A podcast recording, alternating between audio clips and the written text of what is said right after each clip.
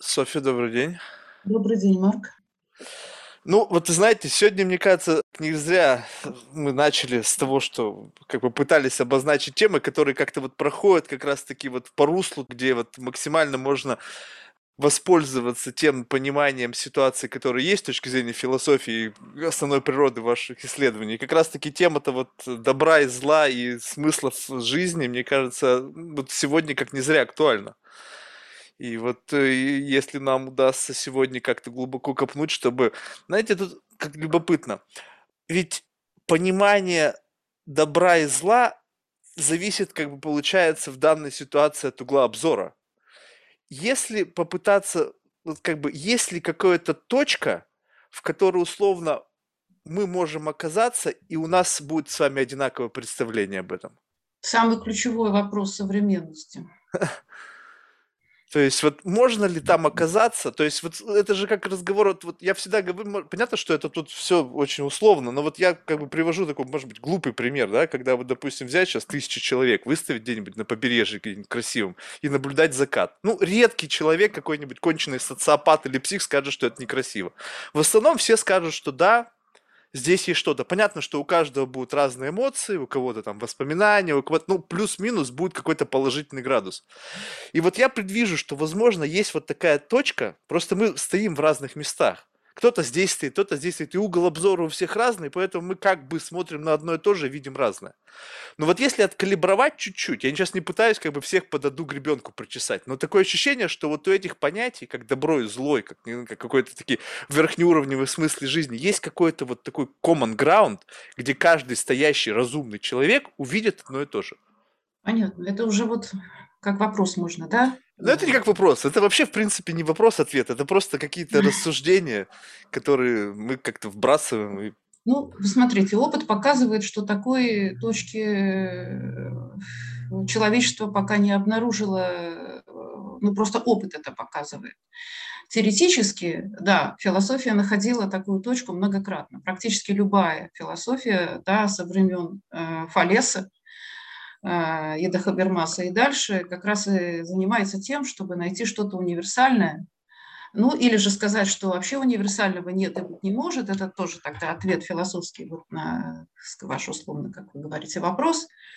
Э, вот. Э, но в основном-то философы действительно стремились к универсальности. По крайней мере, к этому стремилась классическая философия и некоторые философы там, 20 века, которые рассуждали может быть, тоже где-то в духе классической философии. Но понимаете, в чем проблема? Мы же говорим не о том, как мы с вами видим чашку. Здесь как бы у нас больших разногласий обычно не бывает.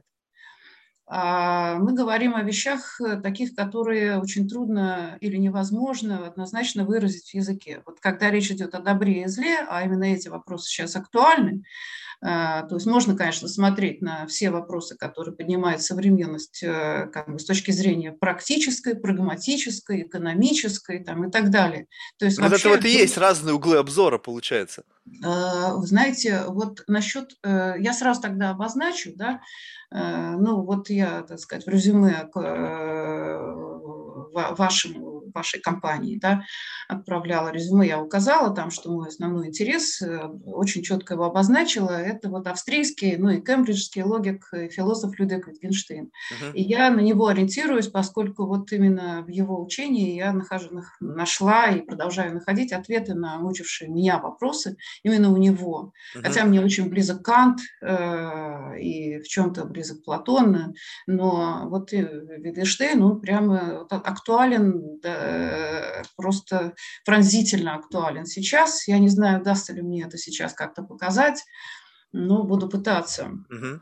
Так вот, что очень важно он сделал, э, э, и уникально, так как он к этому никто не подошел. То есть, э, понимаете, Wittgenstein, он еще и инженер, понимаете, занимался там самолетами, он прекрасно управлялся со станками, мог починить там какой-то сложнейший совершенно прибор, от них, так сказать, вот взглядом оценивая, что там не так.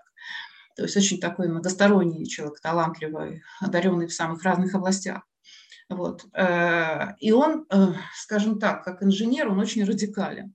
То есть, э, вот, скажем, то, что в разных философских направлениях, скажем, не доводили до конца, он довел. Вот докрутил гайки. И, и получилось вот что.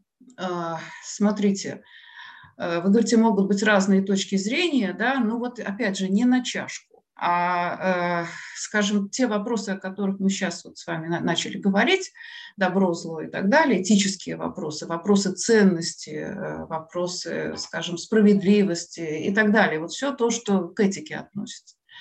А, он показал, что эта тема, она как бы на, в научном языке, а, даже, может быть, вообще ни в каком языке, так э, ранее Wittgenstein есть такое понятие, да, вот ранее Wittgenstein считал, что вообще в языке никак не выразимо. И поэтому нам так трудно договариваться в этих вопросах. То есть э, как устроен язык, что вообще мы можем сказать. Э, вот в своем раннем произведении называется «Логико-философский трактат». Единственное, что было при жизни его опубликовано, все остальное собирали уже его коллеги, ученики, поклонники, последователи и так далее. Вот. Э, он там четко показал границу а, мысли и языка. То есть э, не следует думать, что вот что-то мы в языке выразить не можем, но зато у нас это есть мысль. Э, это не так. То есть если что-то невыразимо в языке, так, чтобы вы меня отлично поняли, и у нас не было никаких вообще вопросов философских, никаких расхождений, да, вот, границу этому ставит, э, Wittgenstein это назвал логическая структура языка, вот, эта граница абсолютно железная, то есть э, мы не можем мыслить за пределами этой границы, вот, и мы получаем э, логику фактов. То есть а эти факты характеризуются тем, он это, в общем-то, намеками выразил, но достаточно понятно. Чем больше вот погружаешься, тем яснее, что вот именно это он имел в виду. То есть э, это факты, связанные, ну, грубо говоря, в частности, с пространственным расположением предметов. Понимаете? То есть, может быть, это связано со звуком, может быть, связано с цветом. То есть, э, вот то, как мы видим мир, как его могла бы видеть камера, направленная на предметы. То есть, там нет э, ни грана, ни йоты вообще ценностного измерения. Вот. И тут мы можем прекрасно договариваться. Затем он ставит вопрос, э, как бы он э, сослагательно говорит об этом, и поэтому здесь можно увидеть что-то вроде вопроса. А существует ли вообще какая-то высшая ценность? И дает ответ, э, с которым я лично тоже соглашаюсь, да, что если такая ценность вообще есть, то она лежит, конечно же, вне всяких фактов. Вот, и имеет отношение к области сверхъестественного.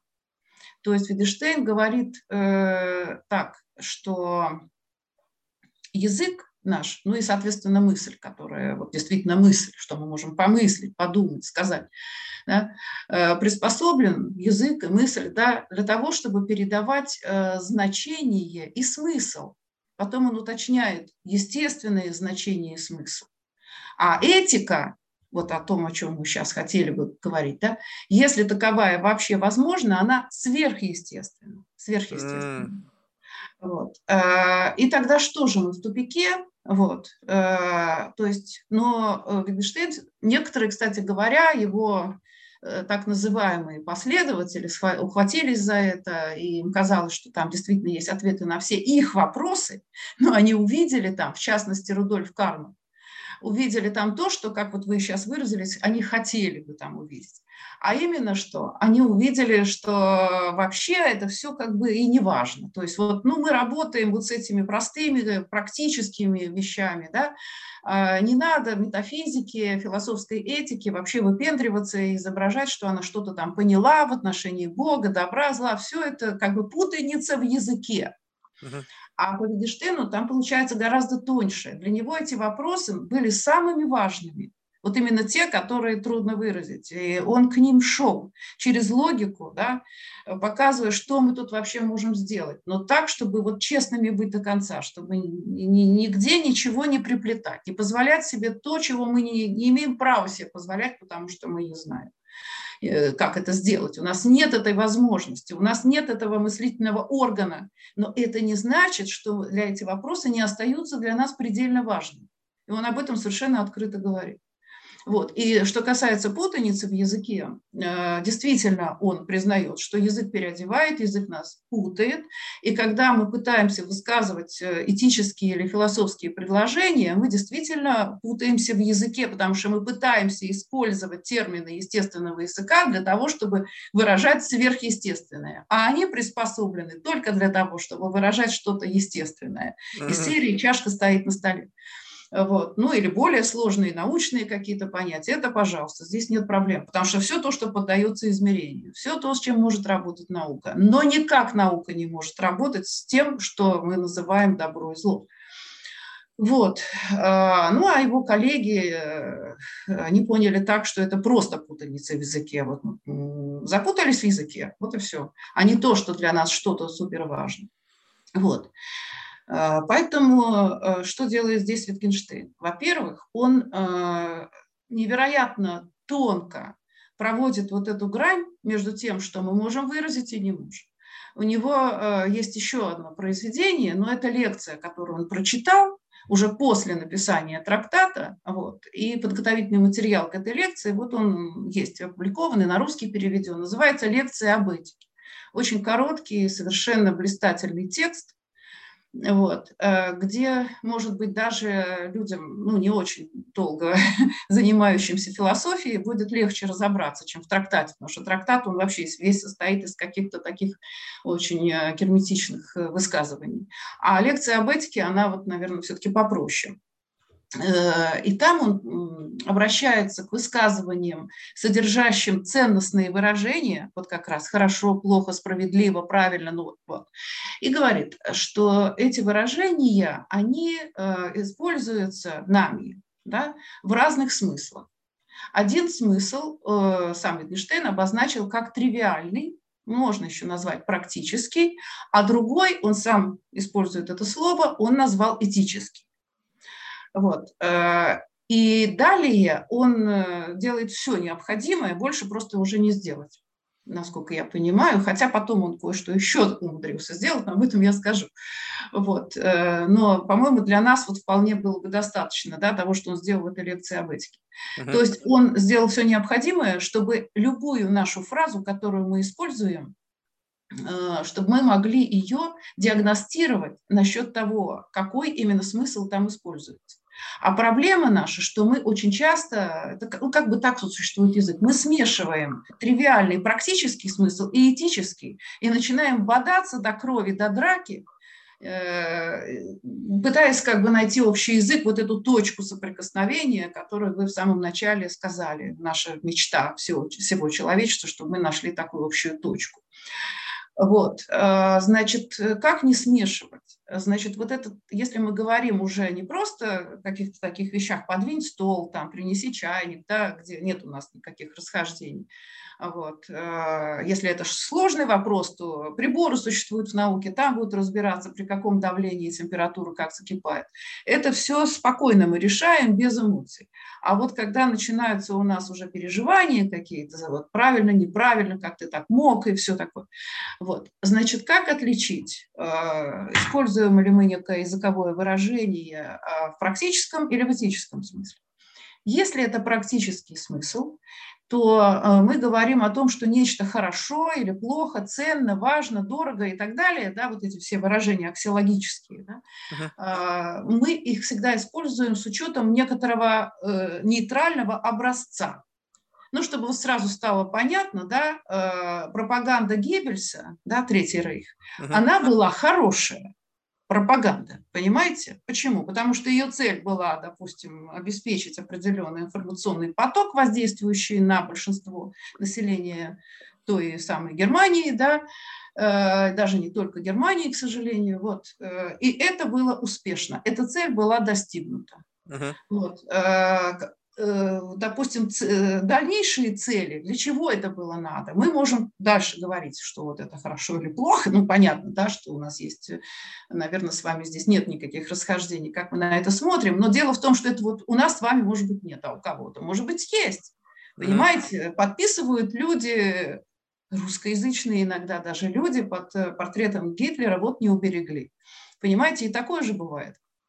Вот, э, ну, к счастью, реже, да, намного реже, чем да, в те времена, когда все как бы митинговали, тикхаль uh-huh. в Германии. Но тем не менее, вот почему-то так случается. Но важно, что, э, возвращаясь, да, вот к теме, то есть э, здесь у нас всегда есть образец, и мы всегда договоримся, у нас не будет никакой проблемы.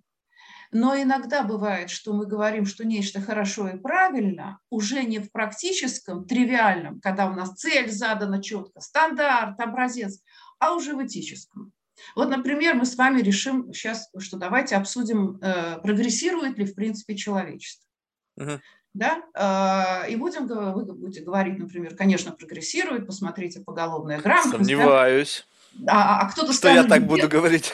Ну, допустим, хорошо, не вы, кто-то другой, да, а кто-то скажет, где вы видите прогресс, когда мы свалились, допустим, там, в какой-то, не знаю, какой век, страшно сказать какой. Вот, э, ну, весь вопрос, а почему мы считаем, да, что такое прогресс? И тут мы понимаем, что под прогрессом мы понимаем э, переход от худшего к лучшему. Вопрос в каком смысле? Э, поголовная грамотность кто сказал, что это хорошо, а может, это вредно? Может быть так? Вот. Опять же, мы начинаем думать, э, хорошо это или плохо, вредно или полезно.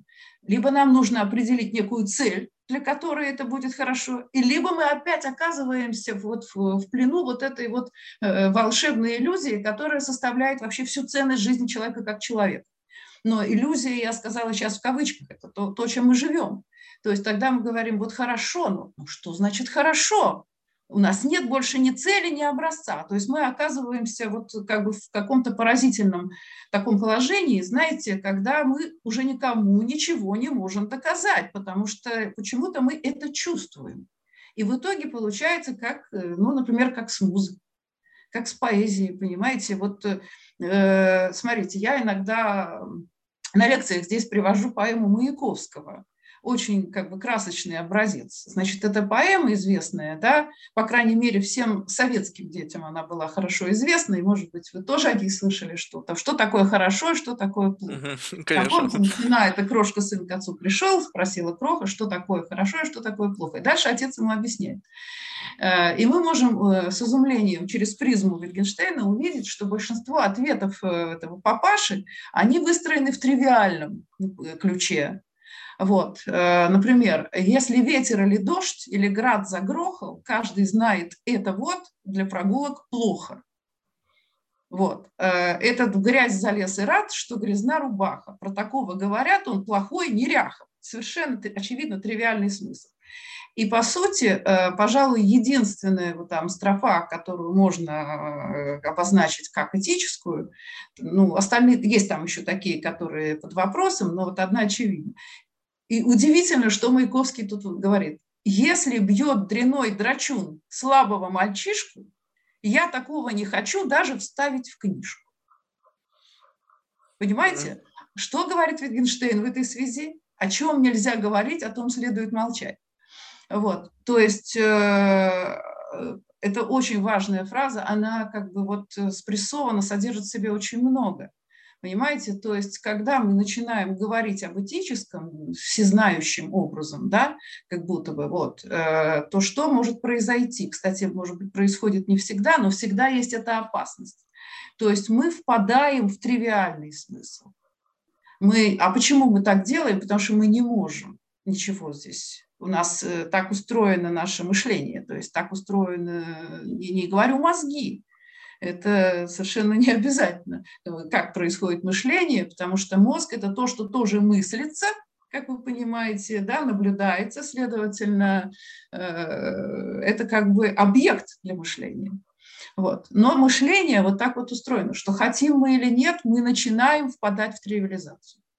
Значит, кто из философов наиболее тонко, э, кроме Витгенштейна, подошел к этим темам и сказал все-таки, вот, да, нет, Wittgenstein тоже кое-что сказал, я еще потом к нему вернусь, uh-huh. потому что говорить нельзя, и как бы некоторые даже так потешаясь, надо же, говорить нельзя, он трактат написал, и там не только граница, ну еще кое-что, об этом я скажу чуть позже, но сначала я хочу к Канту обратиться, 18 век, но тоже очень-очень актуально, но есть некая проблема у Канта, которая, по-моему, вот у Wittgensteina решается. Так вот, Кант э, тоже, э, как и Wittgenstein, э, выделяет тему этики как совершенно особую и говорит, что должное из сущего не выводится. То есть, по сути, это тоже означает, что когда мы говорим о добре и зле, то есть это уже мы переходим в нормативный как бы, пласт наших бесед, то мы не можем как бы на уровне фактов ничего сказать. То есть вот должное – это как некое моральное чувство. Вот. А у нас есть моральное чувство, что вот это можно, а это нельзя. Но Кант совершенно гениальный, конечно, философ. Он еще, кроме того, что есть моральное чувство, ему же надо было показать, что это выбор разума, а не стихийных наших каких-то инстинктов. Мало ли, какое у меня может быть чувство. Сегодня одно, завтра другое. А для Канта было важно найти вот то, о чем вы говорите, общезначимую точку. Моральный да? компас, чтобы на север был у всех. Абсолютно верно, чтобы вот все мы смотрели одинаково, вот универсальное, то есть Кант фанат общезначимости за что уже не классические философы его потом пытались критиковать. Вот, но по мне это мимо цели, но это уже как бы долгий разговор.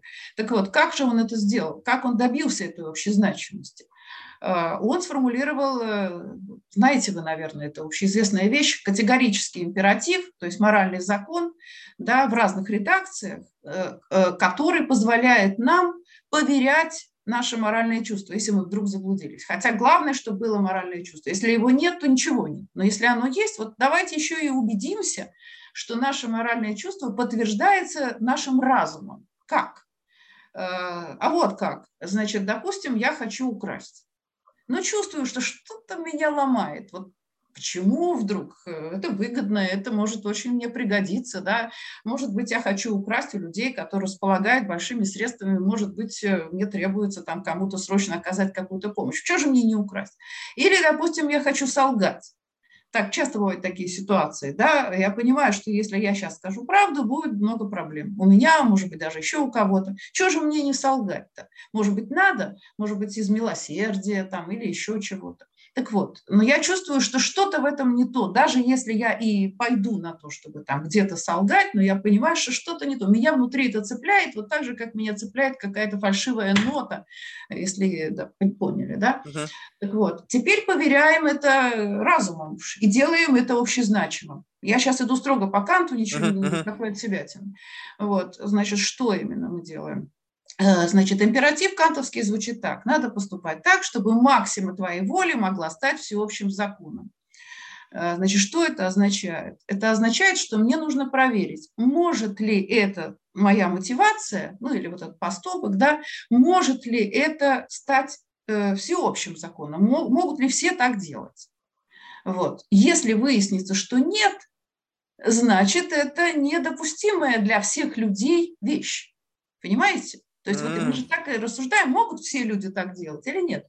Чистая логика, понимаете, чистейшая. Э, это не вывод должного и сущего, а это просто формула.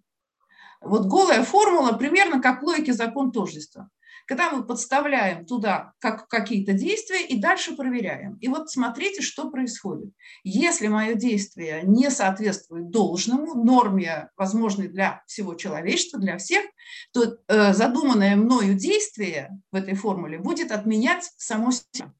Поясняю, как это работает. Допустим, я собираюсь солгать. Допустим, меня ломает. Или даже не ломает, а просто я Канта начиталась и хочу посмотреть, что будет. Э, давайте проверим, может ли ложь стать всеобщим законом. То есть вот все, раз, и с этого клика э, это закон. Мы все должны лгать.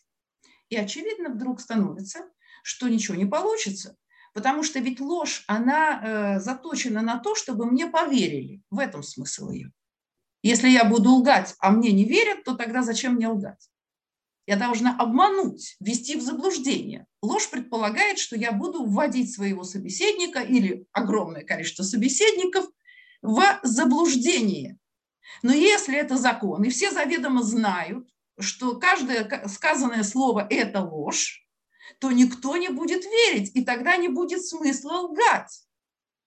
Вот, Знаете? я вот тут хотел бы сделать паузу. Вы знаете пример? Вот, допустим, мужчины могут условно как-то договориться, лгать своим женам, то, что они выглядят всегда прекрасно.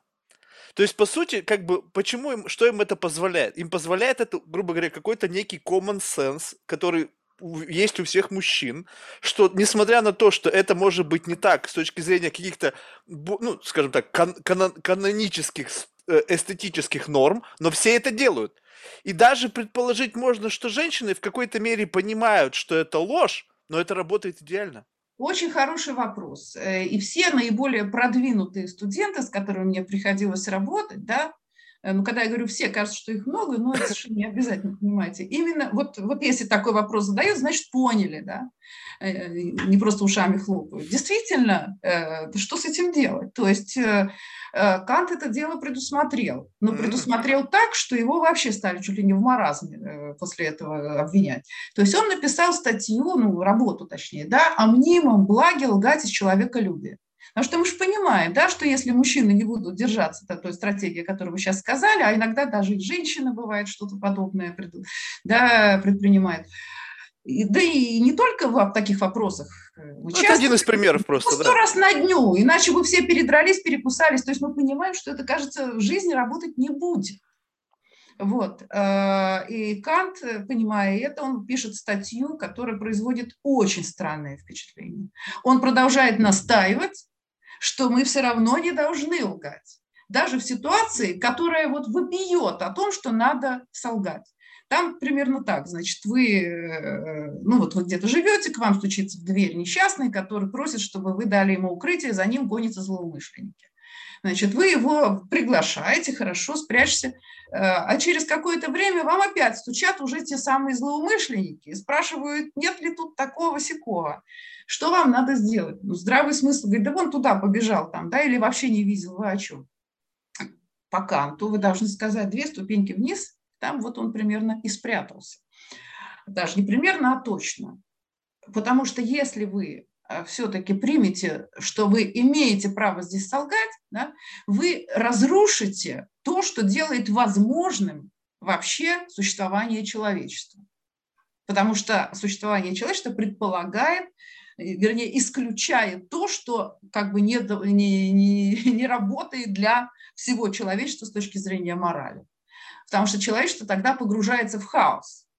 Вот. Кстати, я сейчас вернусь к комментарию вот э, этой странной работы Канта, да, кое-что скажу еще по этому поводу, но хочу пока еще заострить, обратить внимание, да, Э, э, что как вообще-то это работает э, в реальной жизни. Да? Вот, допустим, у нас очень много информационных источников.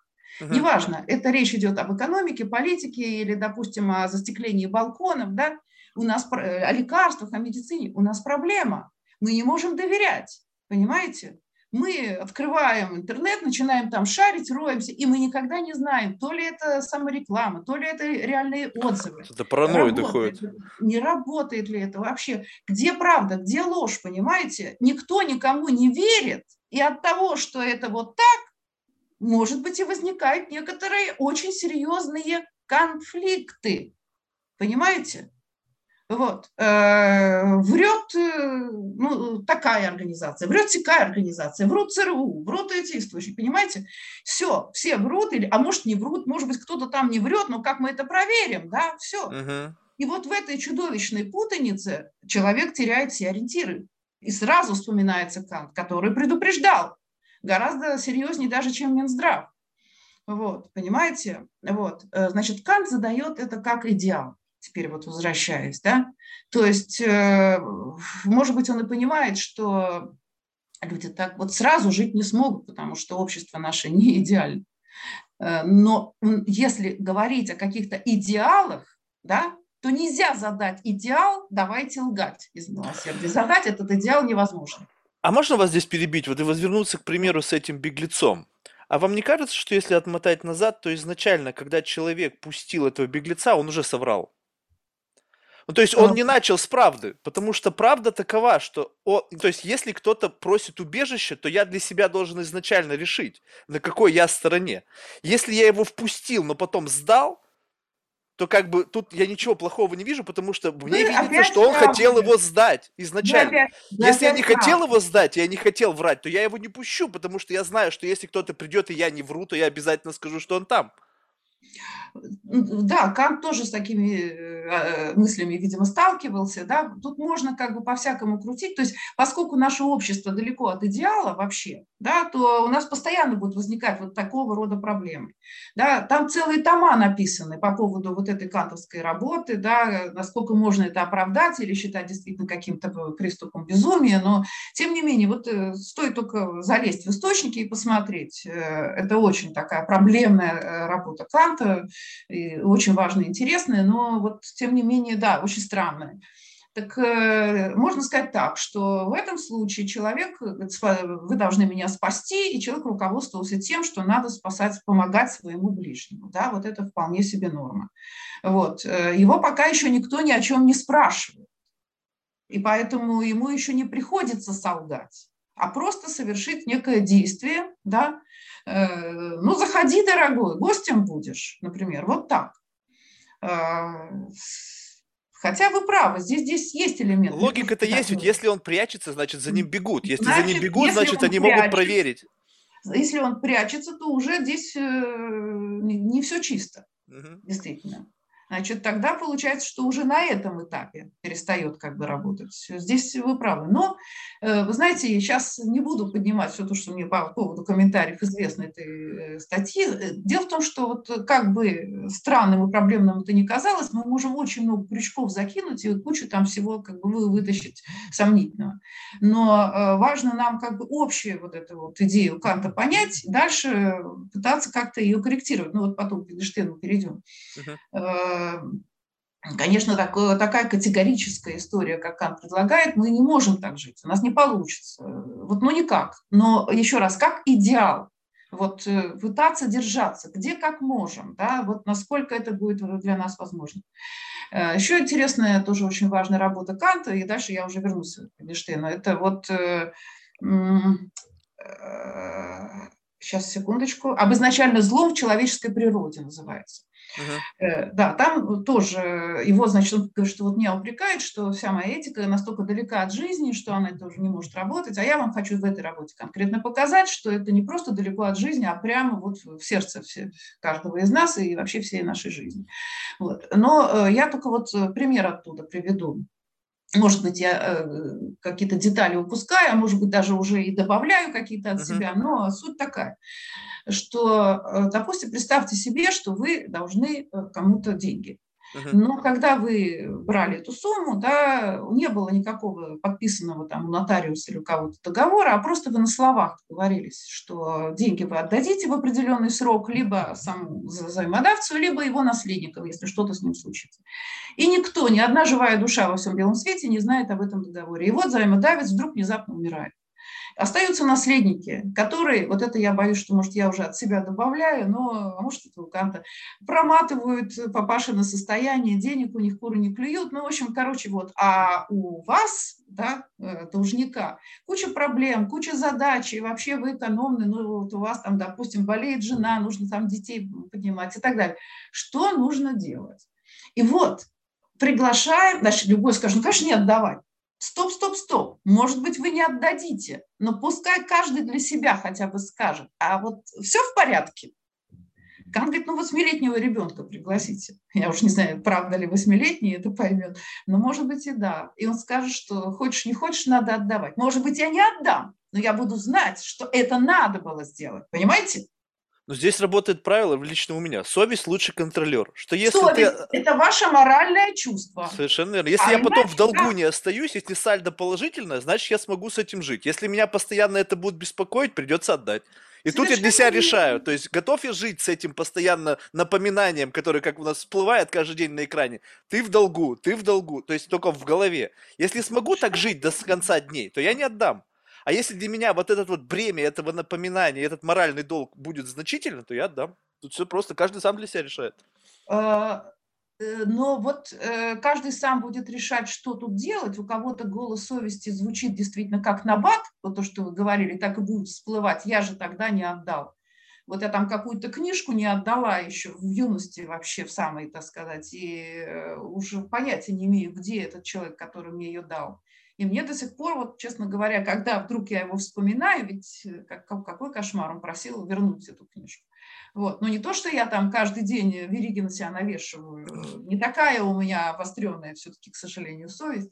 Вот. Э, но я вспоминаю, меня это корябает, понимаете, каждый раз. То есть, короче, да, вот этот голос совести, он у кого какой. И здесь, понимаете, чем вы, прислушавшись раз, другой, третий, у вас обостряется это чувство.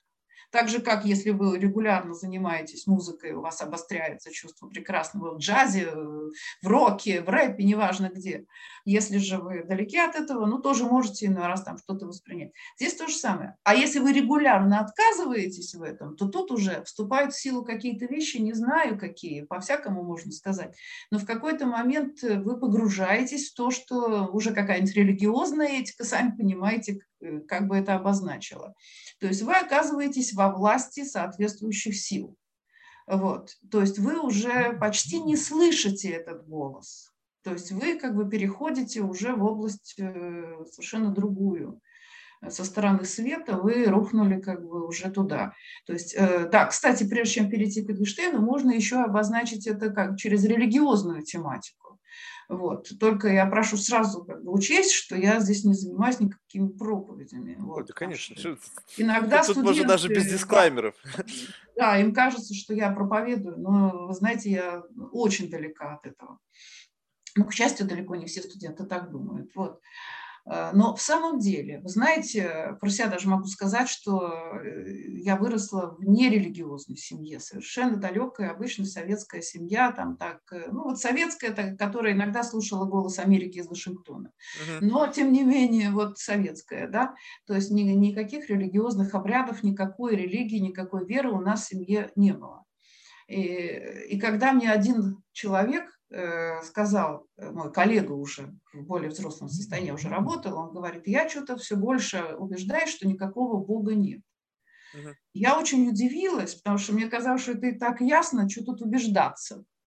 То есть скорее вот э, склонность была такая как, как, ну, не к атеизму, да, ну, ну, ну, ну может быть даже, как бы я не думала об этом, понимаете, мне было и о чем много подумать, и как бы нужды такой не было. Вот. Э, а когда я от логики, которой сначала больше занималась, стала как-то, так случилось силой обстоятельств, не знаю, чего больше в философию погружаться, неожиданно с каждым годом изучения философии мне становилось все яснее и яснее, какой я была идиоткой. Но не в том смысле, что теперь я верующая до мозга кости, я не знаю.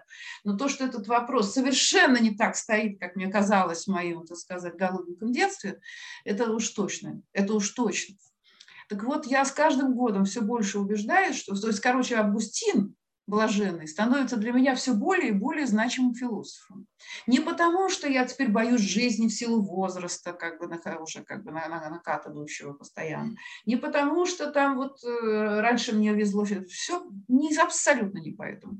А вот все мои интеллектуальные усилия меня почему-то ведут, что я все больше и больше понимаю, насколько серьезно вообще то, что писал Августин блаженный, понимаете? Ну, Фома тоже, но вот Августин все-таки мне, наверное, ближе. Вот. Э, то есть, понимаете, э, мы можем прочитать э, довольно часто происходящее, не буду говорить, когда, в какие годы, да, это уж каждый сам для себя решит, действительно через Августина. Но если в самом общем как бы не, не, не погружаясь там, в религоведение, без всяких тонких дистинкций, да, в самом общем виде, да, что такое грех? Wittgensteina. Да, вот он противостоит свободе человеческой воли. Грех э, – это, то есть, короче говоря, каждый человек несет на себе вот эту печать первородного греха, и связана эта печать с тем, что, ну, скажем, первых людей, Еву там в первую очередь, да, так что не зря мужчины вынуждены потом, да, то, что вы сказали, да, обуяла гордость, да, ну, это каноническая версия, не любопытство даже, именно гордость погубила Еву и вообще, да, то есть соблазнили, сказали, вы будете как боги, вы будете знать, что есть добро и зло, вот, захотели. Но их обманули, вы сами понимаете, да, можно это все как метафору рассматривать, uh-huh. вот того, что мы действительно можем почувствовать в жизни. Вот так прочитать, а это метафорические выражения. Ни в коем случае же не надо представлять эту всю историю буквально вот как бы в лицах так, как uh-huh. это делают наивные люди. Вот. А, и что получилось? Вот эта страсть возобладала.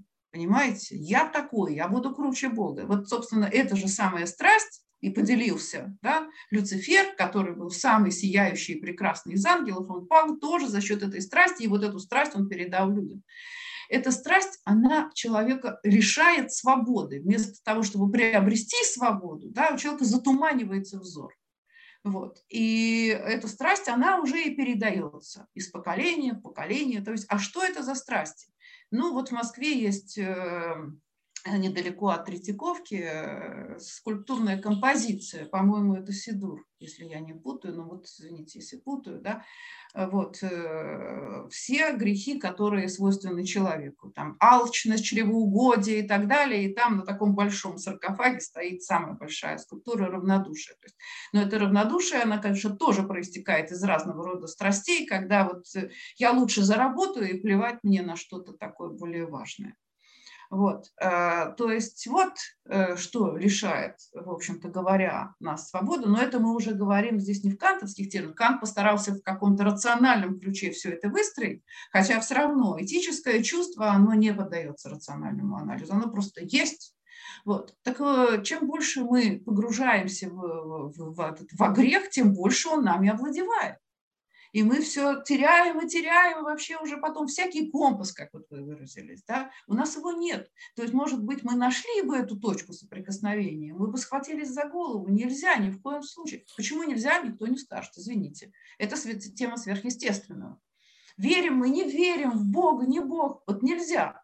Вот. Э, но как скачок такой сделал, как сказал Федор Михайлович наш, э, вот, Достоевский, если Бога нет, то все дозволено. Да? Вот. А получается, что если не, не все дозволено, по большому счету, не прописано где-то там, да, что вот мы должны ориентироваться на, там, на закон, а, вернее, то, что мы должны быть законопослушны, это опять этическая тема. Вот. Но что нам диктует сам закон, это уже тема, конечно, практическая. Так вот, если по большому счету дозволено не все, то из этого следует, э, ну, если буквально, что есть Бог, а если не буквально, то, то вы сами понимаете, да как мы это будем прочитывать, какие мы метафоры будем использовать. Но что все не просто так, вот, э, это уже становится очевидным. Но вот это не просто так некоторые люди стараются затереть. За счет чего? За счет страстей, которые... Э, а почему в них наша не свобода? Почему не наоборот? Почему не сказать, что это как раз-таки и есть наша свобода, вот эти страсти, делать, что хочу? Да потому что это не я хочу, а мною хотят. То есть uh-huh. я же не могу овладеть. Если я хочу томатный сок, то это как бы вот страсть, которую я застаю в себе. И голову хочу... ее не залить в конечном итоге. Да, я не выбираю здесь. Вот, понимаете, просто мною эта страсть владеет. И поэтому здесь нет человека, понимаете, есть глазки-теплушечки. Ну вот что, вот знаете, я пытаюсь как вот с этим, ну, вот как, как проверить, то есть условно все вот эти вот страсти, это как как раз вот все в метафоре вот этого морального компаса, скажем так, что это магнитики, которые размагничивают твой моральный компас. То есть раз один какой-то одну страсть поставили рядом с компасом, уже не север, уже где-то там чуть-чуть несколько градусов там вправо да, или да, влево. Да, да. А, а, а по, по ходу жизни этих комп, этих магнитиков становится достаточно много, и они, как правило, с разных сторон. То есть не то чтобы равно, уравновешивать взвешивают, чтобы постоянно его держать. Но тут, тут вопрос очень простой лично для меня. Я вот как бы пытаюсь на себя смотреть, внутрь заглядывая, и понимать, что вот у меня есть что-то, что размагничивает. То есть это факт, что я наблюдаю это в, в себе, я знаю, куда и почему отклоняется от какого-то условно эталонного севера вот мой моральный компас.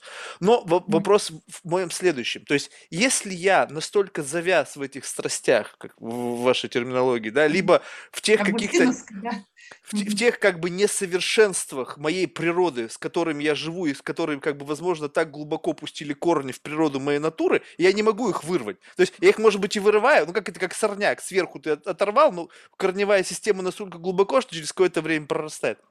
Ну я по крайней мере честно себе признаюсь. Так что я на это смотрю, и я понимаю, что я принимаю решение в соответствии с моральным компасом, но я знаю, что он уже не эталонен. И я, и я совершенно не стесняюсь этого. То есть, потому что, как бы, ну, вопрос в том, что как, как вообще прожить жизнь, пройдя ее так, чтобы у тебя не вот этого, как бы, вот этих вот страстей не накопилось столько, что они тебя будут отклонять от реального вот этого севера. Потому что, чтобы вот так прожить, нужно, ну, я не знаю, по крайней мере, ну, я не знаю, быть в изоляции полнейшей, вообще ничего не делать. А если ничего не делать и быть в изоляции, то это значит не жить. Вот как-то так. То есть, если я честно себе признаю, что есть отклонение, и я живу в соответствии с вот этими никем, ничьими-то моральными принципами, то есть мне вот вообще на самом деле по барабану, что считает большинство? Да какая разница, что считает большинство, и что теперь? А если я, допустим... Это ваше... Нет, вам, конечно, не по барабану, наверное. не, ну... Но ни в каком смысле не по барабану. Вокруг все могут орать одно, а вы будете делать другое. Но что интересно, что когда вы будете делать свой личный выбор, вы его будете делать с позиции, скажем так, всего человечества. Ну, то есть э, вот так должен вообще поступать человек. Ну, можно так это выразить, понимаете? Ну, вот как раз-таки вот наоборот, мне кажется. То есть я вот, я просто смотрю, какие есть критерии. Скажем так, что ложится в, в основу принятия решения.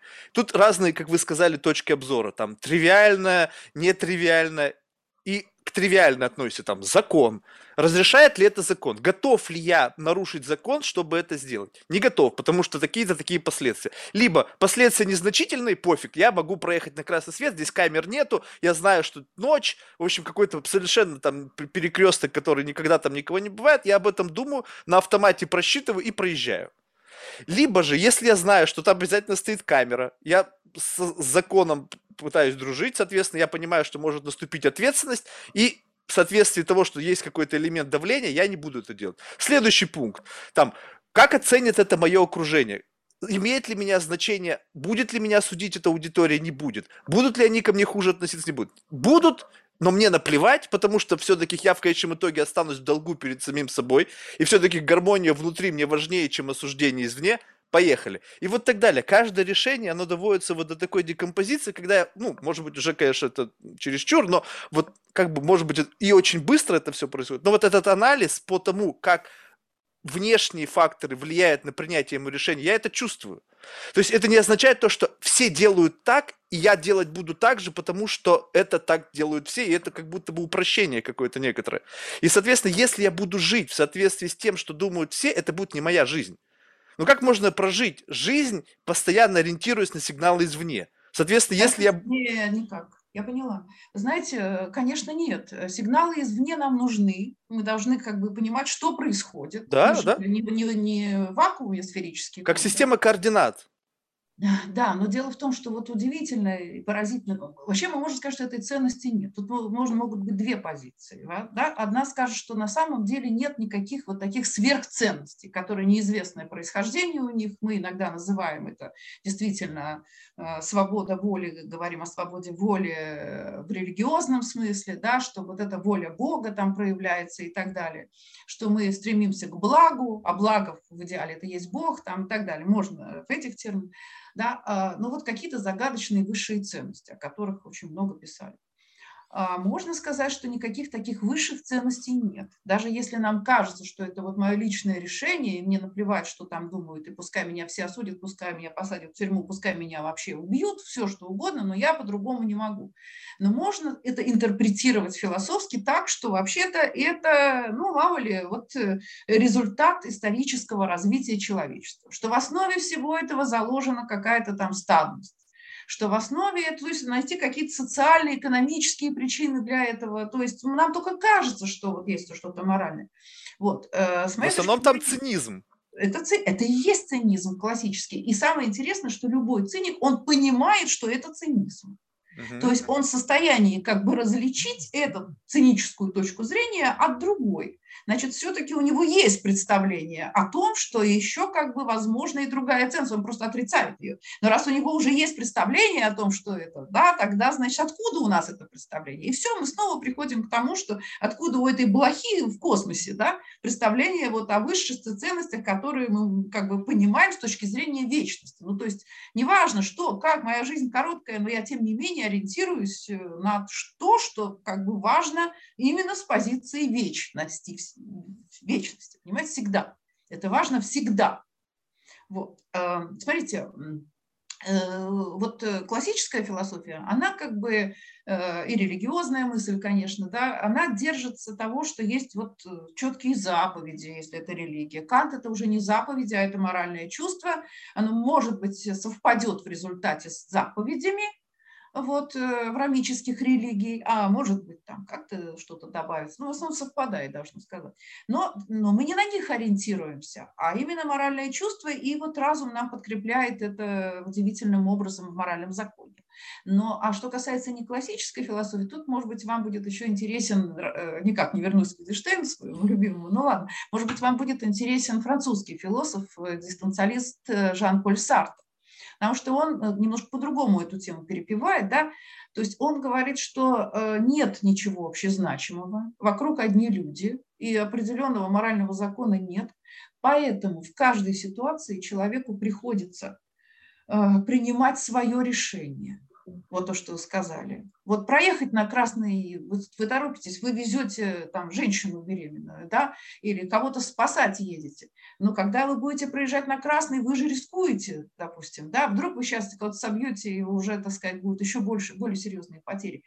Вот. Э, мы не можем все это вот оценить, но вы должны принять решение. Но что очень важно, Кант атеист, э, простите, не Кант, Сартер, он атеист. Кант говорит, что надо жить так, как будто есть Бог, то есть вот он как бы не, а у него есть свои доказательства, но я уже его практически озвучила раньше, да, что раз вот не все дозволено, надо об этом подумать, и еще кое-какие есть. А Сартер, он прямо говорит, что никакого Бога нет, есть одни люди, ну, по крайней а если бы он был, для нас бы это ничего не изменило. То есть вот наша жизнь, вот мы ничто распластанное по бытию, которое совершенно абсурдно. Но почему-то Сартер тоже признает, что у людей, у всех есть стремление к благу. Вот это вот откуда у него это благо всплывает, непонятно. Другое дело, что это благо никак не определено, никакими формулами, ничем. То есть вот каждый раз вы решаете сами. И несете поэтому за полнейшую ответственность. То есть вот Сартер, он как бы проповедник абсолютной свободы, считает, что ни у Канта, ни у кого из предшественников вот такая абсолютная свобода не получилась, потому что ведь смотрите, как удобно. Если я следую Канту, то есть это может быть очень трудно, ужасно, это может привести к моей гибели, но, по крайней мере, мне хорошо от того, что я знаю, что делать всегда. Мне достаточно, как бы вот у меня должно быть это моральное чувство, мне просто не надо его глушить глушилками всякими, из, опять же, из тех же страстей гетерономных, как Кант их называет. Вот. А я знаю, что делать, и еще могу даже поверять э, вот этой формулой, о которой я сказала. Ну, там есть еще редакции э, императива. Наверное, сейчас не обязательно, нет необходимости их все озвучивать. Вот. Очень-очень удобно. А здесь нет у меня ничего. Вот. И тем не менее, есть человек сделан, он, он не просил, чтобы в этот мир забросили, но его забросили. Вот он тут есть. Вот мы тут такие. И поэтому в каждой ситуации, опять же, остается вот это, так сказать, ножницы между тривиальным, где мы все запросто решаем, и каким-то странным этическим. Но теперь этическое мы на уровне полной нашей свободы несем полнейшую ответственность без всякой надежды на какое-то там Царствие Небесное, без всякого страха там ада там и все. Просто вот в каждый момент нам нужно определиться в своей жизни. И только мы это решаем. Я могу сказать, не, плевать мне на все. Определился, все, извините. Нет, это вот как раз-таки не так. Это нужно протестировать, потому что ты можешь жить в заблуждениях.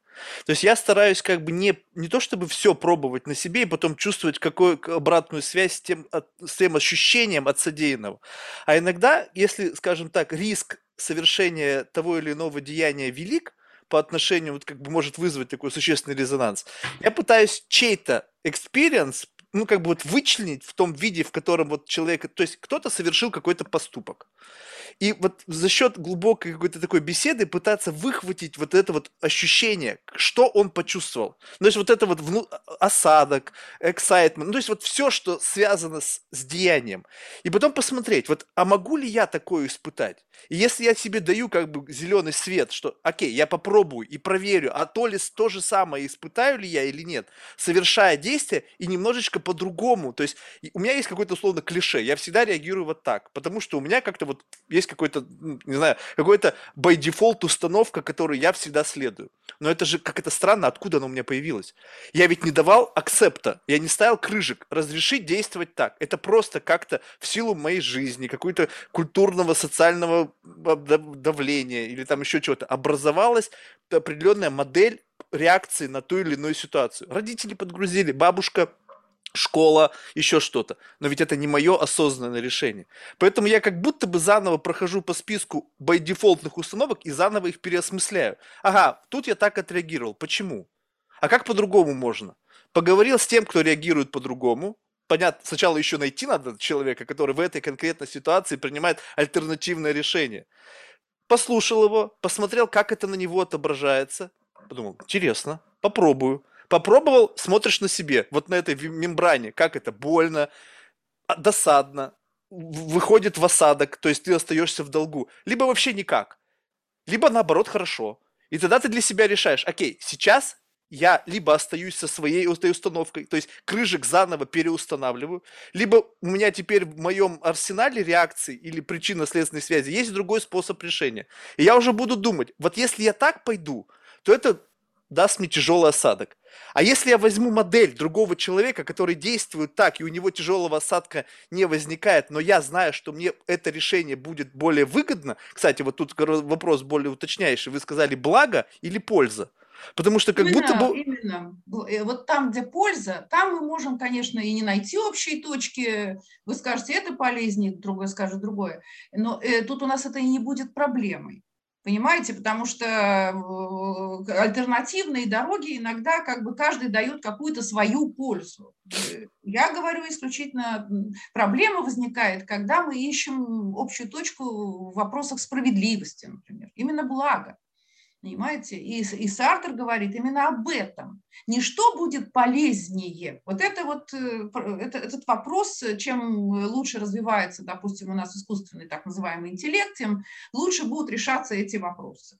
не будет у нас перепроизводства, не будет того всего. Возможно, даже сейчас плановая экономика скорее будет работать, чем вот э, раньше, когда ее пытались запустить. Э, Все это другой вопрос. Проблема в том, что можно, а что категорически нет. И вот тут, вот, понимаете, смотрите, а, а вот думать здесь, примерять на себя, вот это вот, знаете, я вот здесь бы порекомендовала а, всем, кто э, не видел, посмотреть фильм, по-моему, 60-х годов, если не ошибаюсь, «Седьмая печать». Угу. И вот этот фильм очень хорошо показывает, как эти вопросы все решаются.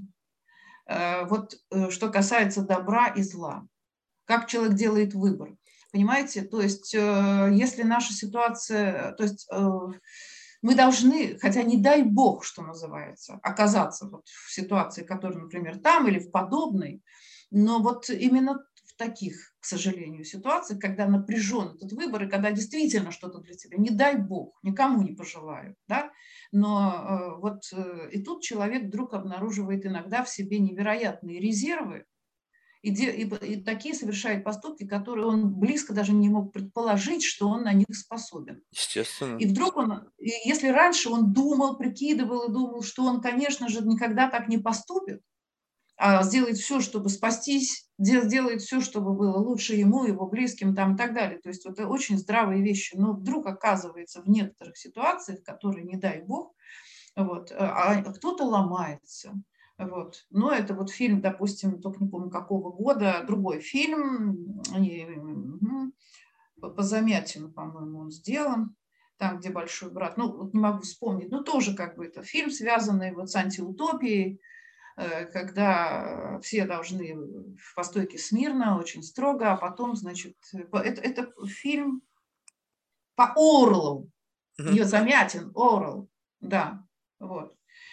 И э, тоже очень хорошо видно, что как ломают людей иногда, которые вот сопротивлялись до последнего, но нашли болевые точки и смогли сломить людей. Вот. Вот. Такое тоже, к сожалению, возможно. То есть, конечно, не, не беспредельны человеческие силы, не беспредельны. Но, по крайней мере, некоторые люди, как бы, они, с, э, ну, они понимают, вот а в этом... как понимают? Здесь нет такого процесса размышления, дай-ка я еще посижу, дай-ка я еще подумаю. Скорее, это все-таки вот э, жизнь. Да, но вот в этом-то, кстати, как бы есть основная как бы идея моих поисков, что сломаться может как бы там, где ты не знаешь, что может сломаться. Ну, то есть, скажем так, что если, допустим, я понимаю все свои болевые точки, ну, скажем так, вот, скажем так, ну, представьте себе природа, что человек живет, и он как бы не может себе представить, что может с ним случиться какая-то страшная история, в котором вся его внутренняя природа перевернется. Ну, просто у меня сейчас книжка вот на столе лежит там э, про воспоминания этих э, переживших Холокост, когда люди становились надсмотрщиками за, там, за своими же, грубо говоря, соотечественниками, как бы вот что происходило в их голове? Ну, то есть вот как бы вот кто мог себе представить, что вот обычная жизнь человека, который мог быть высоких там каких-то там моральных принципов, человеколюбия.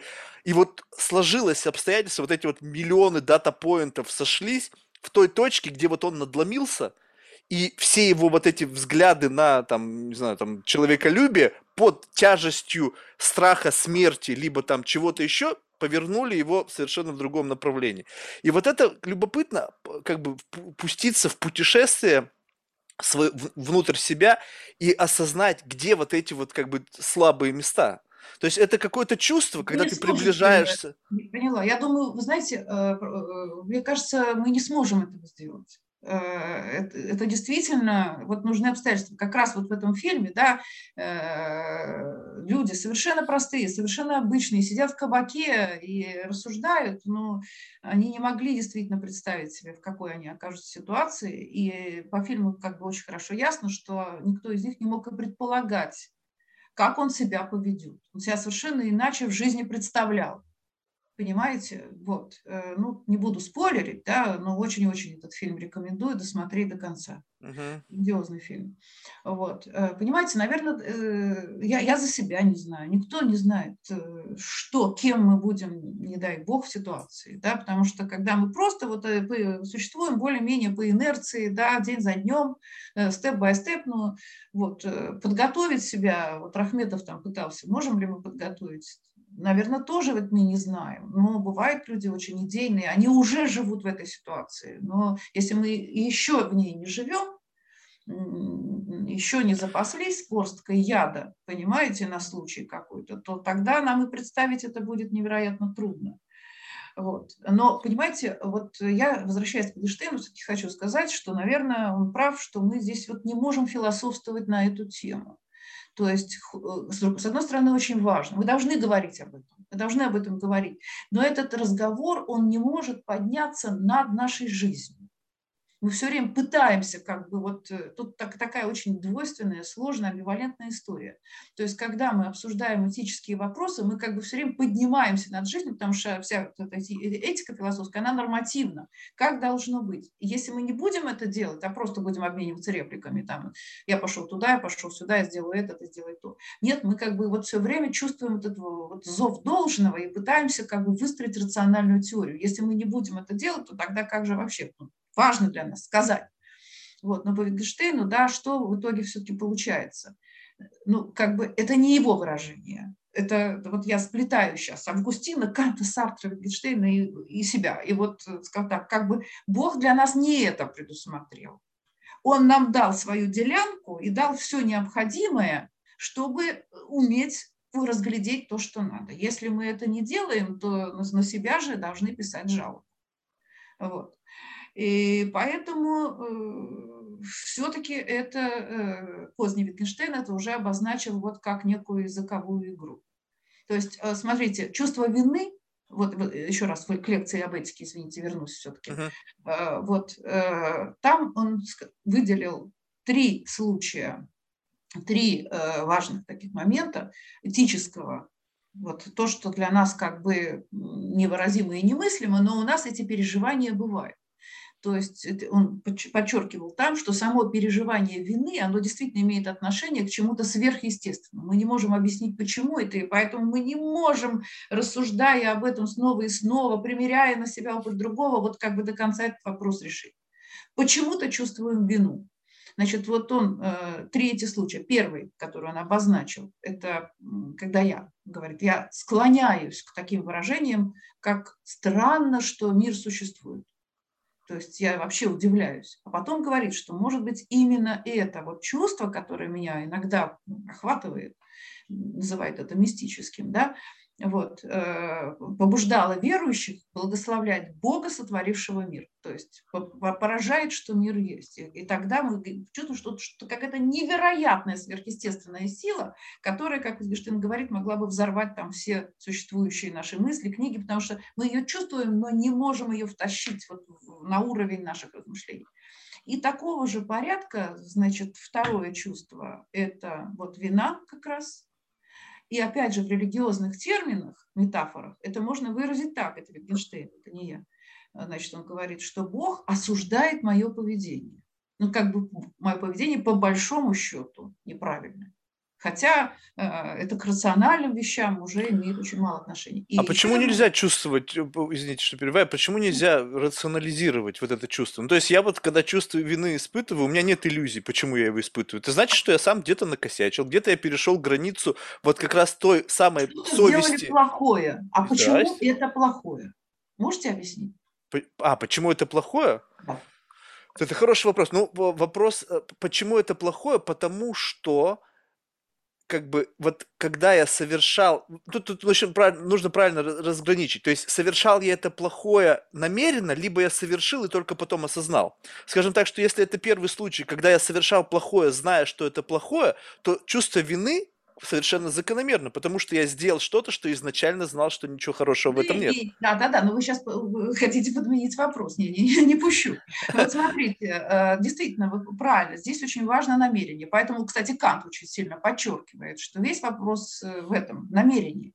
То есть, э, может быть, у меня были самые лучшие намерения, но мне не удалось их воплотить, или, может быть, я сделала что-то хорошее, но при этом у меня намерения были самые дурные. Поэтому, да, важно намерение, но это не отменяет отменяет вопроса, почему э, как бы в область моих намерений входит еще и развлечение хорошего и плохого. Почему-то что-то вы считаете плохим. Почему? Откуда у вас это знание? А, вот, вот, вот, а, а, а, вот тут, а вот тут оно как раз-таки, наверное, я просто а, а, перекидываю а, на себя взор со стороны и смотрю на себя со стороны и думаю, если бы кто-то так поступил со мной, было бы мне хорошо или плохо. И использую вот эту чувственную мембрану для того, чтобы проиграть сценарий, когда кто-то играет со мной такую же игру. И я начинаю как будто бы чувствовать, ну, блин, ну, мне неприятно. Значит, чисто теоретически, без основ, без, без как бы понимания природы этого человека, его этого растянутого эмоционального диапазона чувствительности, если бы у него был такой же диапазон, как у меня, то ему бы было неприятно. Вы знаете, Соответственно... то, что сейчас вы озвучили, очень сильно напоминает э, золотое правило этики которая требует, чтобы вы не поступали по отношению к другому так, как не хотели бы, ну да, плюс-минус. Но вот э, здесь уже как бы это дело, ну, имеет, конечно, право на существовать. Тут тоже есть какой-то смысл, который важен политического. Но вот э, как показывает, что это ненадежный очень, э, скажем так. Естественно, принцип, потому что у каждого свое восприятие ситуации. Конечно. А если я мазохист, да, и хочу, вот с этим у меня проблема по жизни, потому что у меня настолько серьезный диапазон, что я иногда не чувствую. Мне вот, если бы со мной такое совершили, я бы даже не заметил, глазом бы не повел, потому что для меня это настолько малозначительно. А есть люди очень чувствительные, и у них диапазон вот толерантности к той или иной как бы вот нагрузке эмоциональной очень узкий. И поэтому я живу вот в таком диапазоне, я через столько прошел в жизни, что мне вот как бы меня вывести из состояния равновесия нужно ну, реально постараться, что-то вот такое должно серьезное произойти других бы голова бы уже закипела. Я еще себя комфортно. И поэтому я всегда не понимаю, я ловлю вот этот вот диапазон другого человека, чтобы понять, что я не перехожу границы. И очень часто эти границы пересекаю, и потом я чувство вины заключается в том, что я не чувствую, у меня нет вот этой щупальцы, этой мышцы, которая позволяет мне в общении с человеком понять, где границы его комфорта. И вот ну, здесь... Это можно обобщить, и уже как бы это частные все случаи, важные, действительно, да, требуется действительно интеллект, и какое-то обострение эмпатии и все такое. Но э, что конкретно нужно предпринимать, да, можно, в принципе, э, включить или поглотить как бы более общие идеи, что вы не хотите причинить ущерб другому другому живому существу. А почему вы не хотите? Почему? И вот опять мы упираемся. Да, ну потому что как бы я бы а не хотел, чтобы мне такое причинили. Если мы на золотом правиле как бы остановимся, то опять же, а вдруг я мазохист, я хочу, чтобы мне было больно. И тогда я... Ну, тогда короче, тут, тогда да... чувство вины не возникнет, потому что Нет. если ты причиняешь кому-то боль, потому что тебе это нравится, тогда в чем чувство вины? Ты делаешь ровно да, то, да, что да, тебе нравится. Слушайте, ну с вами, да, не забалуешь. Я знала, что сейчас мой аргумент не очень чистый. Э, думала, проскочит, но нет, не проскочила, верно. Вот это единственный э, нечистый аргумент, который я, как бы осознавая, вот, э, ну, конечно, можно докрутить, что будет все чисто, вот, но я все равно продолжаю говорить, что когда мы отличаем, вот вы, вы хотите сказать, что хорошее и плохое, я определяю только так, что вот я прикидываю вообще, человеку хорошо от этого будет или нет. Ну вот, может быть, принцип милосердия там и так далее. Знаете, здесь здесь даже мизантроп Шопенгауэр, вот он бы, наверное, подписался по тем, что вы сказали, потому что он так и настаивал на том, что единственное вообще, что, э, в чем состоит вся этика человечества, может состоять, это сострадание другому человеку. То есть оно в нас, вот эта эмпатия прямо вшита, мы таковы. Вот, это нам свойственно. Там можно, конечно, поймать Шопенгауэр, что где-то он чего-то амбивалентен не угадал, там можно где-то за, немножко, там есть тоже вот такие косяки, вы бы, наверное, с вот этой вашей хваткой заметили бы, если бы взялись. Но, тем не менее, да, вот сострадание, да, я сострадаю другому человеку, я чувствую его боль как свою, хотя при этом я понимаю, что это его боль. Вот. Э, об этом и Толстой писал, вот эта его теория заражения, да, вот в работе «Что такое искусство?». Да. То есть э, мы чувствуем боль друг, другого, как именно его, и не хотим ему причинять боль. Но смотрите, это одна история. Вот, э, может быть сострадание. Но искать тут какую-то общую точку, только одну, что мы все друг другу сострадаем. А что делать с теми, кто никому не сострадает? Есть такие люди? Вот Я поэтому и есть что они есть, и почему они не сострадают, почему у них нет милосердия. Может быть, а, а вины они при этом никакой не чувствуют. Понимаете? И, и потом еще раз, одно дело, как бы, э, вот вы сострадаете, да, но э, это одно чувство. А другое чувство – это не одно и то же. Это чувство долга, о котором говорит Кант. Вот э, у Канта чувство долга вообще не должно быть ни капли сострадания потому что тогда сразу же э, моя воля в данном случае из автономной становится вот гетерономной потому что я ориентируюсь вот на какие-то переживания, на чувства, а здесь у меня этого не должно быть. Должно быть только чувство долга. Я могу вообще быть абсолютно безразлична к этому чувству. Он мне может быть очень сильно неприятен. Ну вот как кассир, который вам нахамил, а вы ему возвращаете деньги, которые он случайно вам выдал. Допустим, ну полно таких случаев. Вот здесь Кант ищет общую точку, потому что там, где милосердие, э, к сожалению, ничего мы не можем. Один э, испытывает его колоссально, да, каждого жалеет, да, а другой совершенно безразличен к чужой боли, такое тоже бывает. Поэтому здесь на этом как бы не удержаться. Но что интересно, опять же, да, возвращаясь к Эйнштейну, это вот э, то, что чувство вины, его необъяснимость, да, э, неважно что, я виноват, что кого-то там не, не, не проявил достаточно милосердия, или я виноват в том, что что-то украл, или совершил как, как бы не, совершенно безосновательное действие по отношению к другому человеку или сообществу, и неважно, что-то вот я сделал такое ужасное, да, если у меня есть чувство вины, то оно необъяснимо, его нельзя объяснить. Вот это вот очень-очень важная вещь. И оно имеет действительно статус вот чего-то такого практически, да, мистического.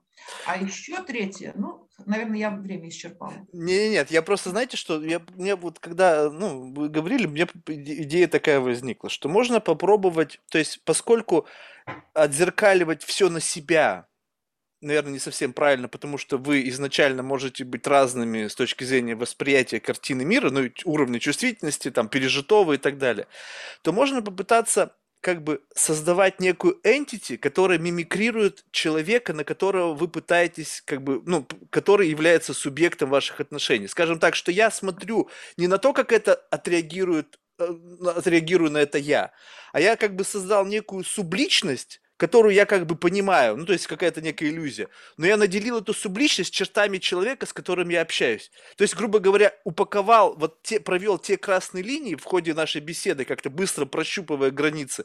И теперь я, когда общаюсь, я общаюсь как бы через вот этот фильтр. То есть я пытаюсь как больно, будет ли больно вот этому entity. То есть мне не больно, потому что это не, не я как бы вот такое разделение. Но я знаю, что вот этой как бы кукле какой-то там виртуальной больно. Соответственно, больно и тому, с кем я взаимодействую. И таким образом ты не будешь жить в иллюзии, потому что действительно на себя все переносить, ну, как бы, наверное, не всем правильно, у всех разные жизненные experience ы. Но если всегда каждого человека как бы взять и как бы пытаться создать некую копию этого человека внутри этого диалога и сравнивать все по реакции вот этого. То есть как будто бы у вас этот провод проходит, то есть другого человека чувствовать через вот этого как бы созданную некую entity. И тогда как будто бы можно представить себе, это, я не знаю, фантастика, наверное, что можно как бы провести вот этот вот прямой канал, когда ты чувствуешь, что человеку здесь больно. Здесь нужно проявить сочувствие, здесь нужно проявить милосердие, потому что вот именно здесь проходит граница у этого человека. У тебя может быть еще там 10 этажей.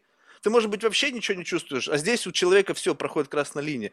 И, грубо говоря, вот, ну, вот эту щупальцу, вот, я не знаю, как это назвать правильно, щупальца реальности, я по-другому не могу ее себе представить. Когда ты общаясь с человеком, прежде чем принять какое-то решение, сначала должен прощупать его границы и потом понять, следующий шаг, будет ему болен или нет.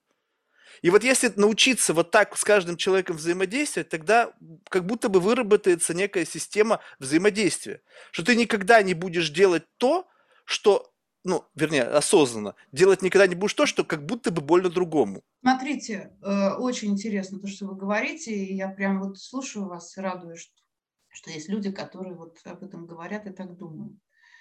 И, и так, видимо, вы, вы, вы так выстраиваете да, свои отношения. А, вопрос, как добиться этой эмпатии, чтобы она у вас обострилась, чтобы не причинить боль другому, это действительно важно. Вопросами. Но Вопросами. я, можно сейчас я быстренько закончу. Только единственное, что вопрос, почему вы вообще хотите это делать? Потому что я уверена, что ну, как бы сталкивалась, по опыту знаю, что есть люди, которые вообще это не, не колышут. Кому я там причинила боль? Еще вы хотите тонкие градации, да, чтобы вот э, все рассчитать точно, чтобы, вы знаете, вот как это называется, не раздави муравья. Ну уж я бы не а стал так превозносить себя, но мне кажется, это все вопрос времени. Понимаете, э, Достоевский, э, ну, не знаю, сколько точно эта информация, да, но вот когда он был на каторге, видел, как э, беглого заключенного гоняет сквозь строй, избивая палками, да, он, Достоевский, упал в обморок. И ему, знаешь, какой-то из каторжан сказал, какие же вы, ваше благородие, чувствительные. Ну, Понимаете? Тут, тут видите, я, я бы не хотел выглядеть святым, потому что на самом деле я это Правильно делаю не, не, не, не, из, не из какого-то гигантского человеколюбия.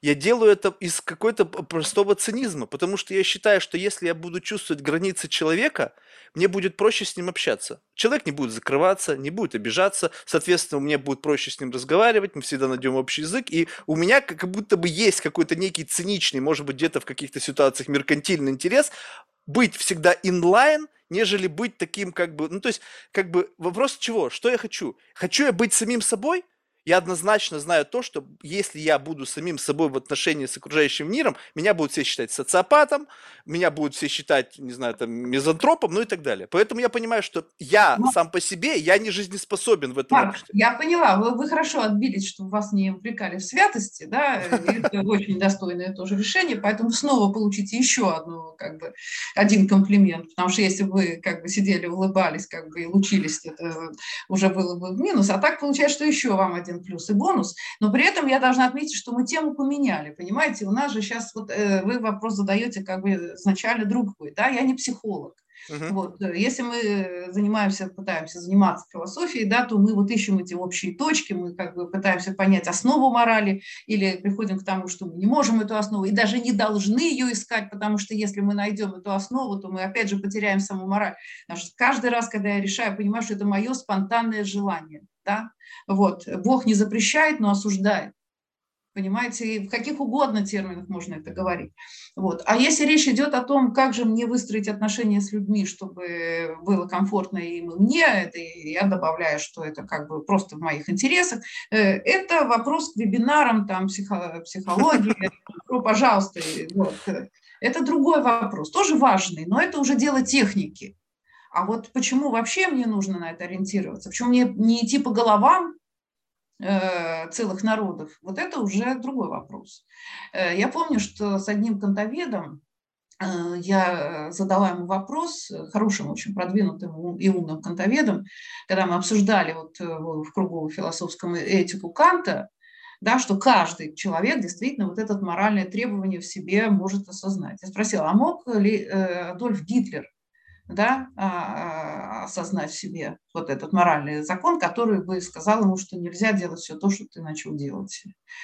А на что этот э, кантовец сказал, что да, мог, но не захотел. Mm-hmm. Понимаете? То есть многие люди осознают себе это, но потом принимают решение отбросить это. И я не знаю, думаю, что почти у каждого, хотя не буду, но у меня было такое, что я осознавала, допустим, вот некое, некое, некое долженствование, но мне показалось, что ничего не будет страшного. Вот и все. Совесть лучше контролер. Да. Если совесть пропускает такой некий собственный фильтр, который пропускает это, то, пожалуйста, делай. Смотрите, вот даже не знаю, это не совесть. Совесть мне продолжала говорить, что это нельзя. Вот. Но, как иногда говорят философы со своей совестью договорятся, но я как бы не претендую на это, просто решила, что ну и ладно, в конце концов, это же не, не, где скрижали, да, ну, извините, Моисей был давно. Где, там сказать, Нагорная проповедь тоже было давно. Я как бы вот буду простым, нормальной, так, реальной девчонкой, да, буду решать какие-то вопросы, мне это будет невероятно выгодно, а если я не буду, так я буду прозябать. В общем, короче, вот был у меня момент в жизни, когда я решила вопрос вопреки совести. Совесть мне это не позволила, но я это сделала вопреки совести. Вот не знаю, на каком уровне. А как Она это произошло тогда? Просто вот... Попискивать, понимаешь? Не надо, не надо. Не, ну как-то же это прошло через вот этот фаервол, систему защиты. Вот тут вот, то есть вот такое ощущение, что ну, вот в ну, момент принятия мы решения... пытаемся путаться в языке, путаемся в языке, пытаемся подобрать более точное выражение, где, на каком уровне, где у меня совесть, где у меня то, что позволяет мне, или же это именно совесть сказала, ну ладно, понимаете, вот это как раз то, против чего Wittgenstein. Он говорит, вот давайте уже помолчите, да, не выеживайтесь. А... Вот. И в какой-то момент, делая как бы, ну, некоторые вещи, которые моя совесть, по крайней мере, если говорю, а что такого-то? Ну, мне моя совесть говорит, что вот не стоит. В какой-то момент совершенно необъяснимо я поняла, что этого делать больше не могу, хоть меня зарежут. И, я, и не было никакого триггера внешнего, я, или я его не заметила. Просто вдруг, я даже не скажу, что голос совести вдруг усилился, понимаете, просто я вдруг поняла, что я это делать больше не буду режьте меня, бейте меня. Ну, может, если бы мне сказали, что вот сейчас твоему ребенку будет что-то там, не дай бог, угрожать, может быть, тогда бы я как зомби это делала, не знаю.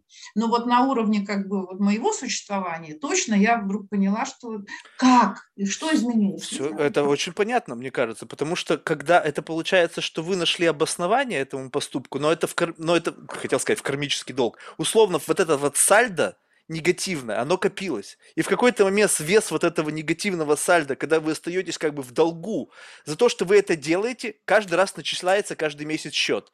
Чинк, чинк, чинк. Каждый месяц, каждый Почему день. Почему-то некоторые люди действительно реагируют так, как вы говорите. То есть, когда накапливается, или, может быть, они от этих поступков переходят. Обычно это имеет свойство как бы разрастаться. Угу. То есть, если я позволила себе вот это, то я в следующий раз позволю это, возведенное в определенную степень и так далее, и так далее. Это вот просто, опять же, по опыту. Ничего такого сейчас я не говорю сверхъестественного. Это каждый может и по себе, и по другим видеть. Как это набирается, понимаете? Тот же Гитлер, он не собирался там тех же евреев э, уничтожать сначала. Он просто хотел их выгнать из Германии. Да?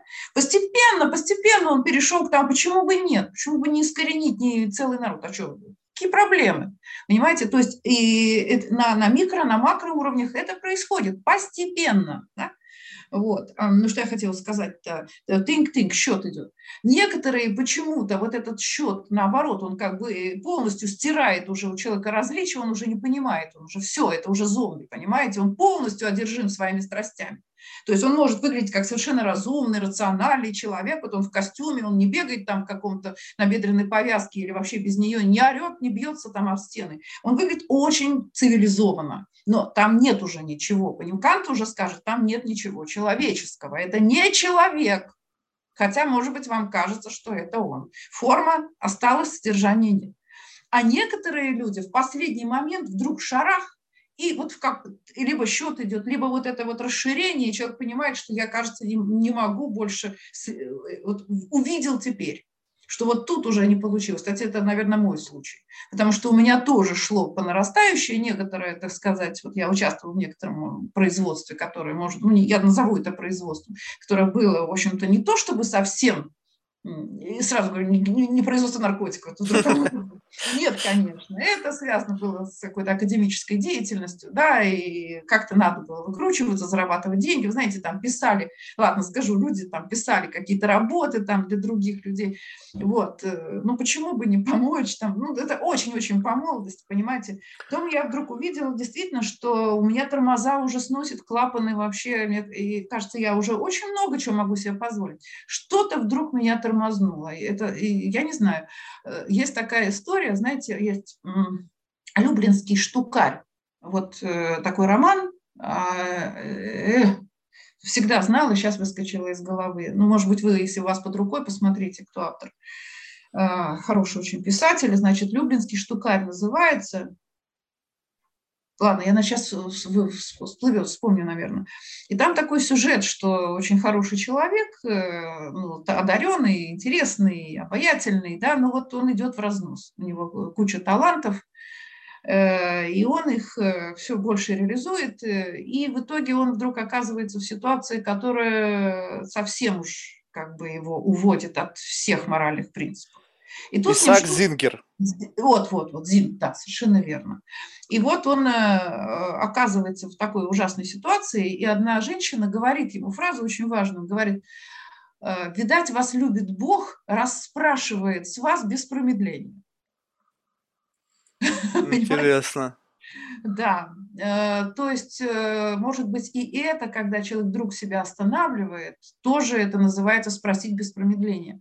Я еще вот иногда привожу пример здесь, тоже сейчас позволю себе. Это, правда, очень длинный сериал, у кого наберется время сейчас особенно и силы его смотреть, Break and Bad вот, э, да, во все тяжкие, вот, uh-huh. и, там, и там тоже такой сюжет. Один из героев, э, как его там Хайзенберг, э, давно смотрел, вот, он э, идет все дальше и дальше, ни, ни перед чем уже не знает, он может совершить уже массовые убийства и так далее, да, неважно, что это тоже бандюки, но тем не менее, да, вот, э, нет пределов как будто из благих побуждений. А вот Ларри, или как там, вот молодой его подельник, да, у него как бы вот эти признаки как ни странно прозвучит, святости, они периодически в нем, вот как лучики какие-то выскакивают, да, э, вот этого он там спасает, ребенка какого-то вдруг начинает опекать там и так далее, пытается как-то с родителями снова восстановить, но не получается, плевать ему на него.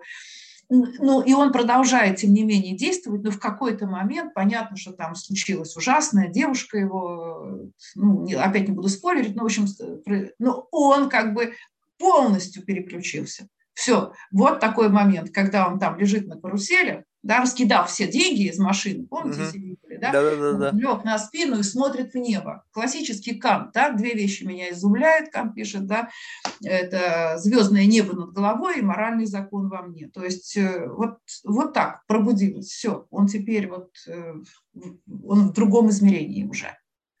Вот, вот это, все, это все какое-то следствие внутреннего диалога, мне кажется. Это должно быть тайной, Марк. Мне кажется, что вот вы хотите это рационализировать, это понятно, мы все мечтаем сейчас это все рационализировать, чтобы найти веское рациональное слово, да, чтобы вот э, жизнь наша была рациональной. Я, знаете, я, я как бы на самом деле здесь э, у меня, я, это как бы выглядит как попытка рационализировать, но на самом деле в этой попытке рационализировать я просто хочу прокачать ту мышцу, про которую вы говорите. Вот скажем так, что выглядит это так, что для, для одного человека, который как бы пролетает вот эти знаки, и как бы который сигнализирует, сбрось скорость, сбрось скорость, там, за, впереди поворот, он пролетает, он этого не видит. А другой человек у этого знака, то есть на том же самом пути, условно, скажем так, на той же самой жизненной траектории, вот эти пример двух этих героев, они по сути движутся одной и той же траектории, и те же самые знаки попадаются им на пути. Один их видит, либо он их видит, но он их игнорирует. Вопрос в другом, что мне кажется, что в нашей жизни, я не знаю, как вот, ну, я сейчас не буду говорить за всех, я просто по себе ощущаю, что есть знаки, которые я игнорирую, а есть знаки, которые я просто не вижу. Ну, то есть я пролетаю эти знаки, которые меня предупреждают. И если научиться как-то чувствовать вот эти предупреждающие знаки, тут как будто бы возникает некая условная свобода воли. И этот знак говорит мне, что следующий шаг приведет меня куда? На, на иной уровень цинизма, условно. Когда для меня уже значимость этого поступка, она будет настолько незначительна, ну, то есть, что я уже для меня это будет, как, не знаю, как просто, ну, не знаю, попить воды. Это вот, и вот тут как будто бы есть линия. Если я ее перешагну, то это будет так, и это будет моей новой нормой. То есть это будет как бы, как вот, как, не знаю, прив... как температурное привыкание. Да, я да, приехал да. в Африку, блин, жарко, через две недели я уже как бы по состоянию это вывести, да. да. И вот это вот эмоциональный диапазон, он у человека настолько может вытягиваться. А есть люди менее пластичные, у них вот нету как бы либо они очень-очень остро реагируют на эти знаки, и они чувствуют, что следующий шаг порвет вот эту вот, как бы вот эту струну. Но на самом деле, как бы иллюзия заключается в том, что эта струна, она почти не рвется. То есть ты можешь до бесконечности растягивать ее и превратиться в монстра. Ну, то есть вот если как бы не, не опасаться, что она порвется, то она может тянуться до бесконечности. Посмотрите, у нас в истории было масса примеров вот этого нечеловеческого совершенно появления там каких-то просто монстров-тиранов, у которых их эмоциональный диапазон был растянут настолько, что гибель там тысяч людей, там Гитлер даже взять, тот сжигал там в печах, и ему как бы, ну я не знаю, ну то есть он способен был с этим жить. И еще он защищал себя и как бы идеологию эту распространял в народ. Что-то же произошло в нем, он же как-то вытянулся вот так вот. То есть получается так, что как бы ну, потенциал... конечно, зло не беспредельно, понимаете? Так же, как и вранье.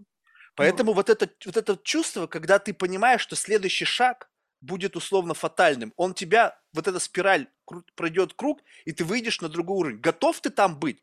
Будешь ли ты себя контролировать? То есть вот как бы, как будто бы, знаете, вот представим себе, что можно было бы сделать такую экскурсию, как бы вот если представить вот наше э, отношение к добру и злу, как некую башню, где на самом верхнем этаже, ну, то есть как бы абсолютно отсутствие вот границ этого. То есть добро, зло, оно как будто бы вот просто едино.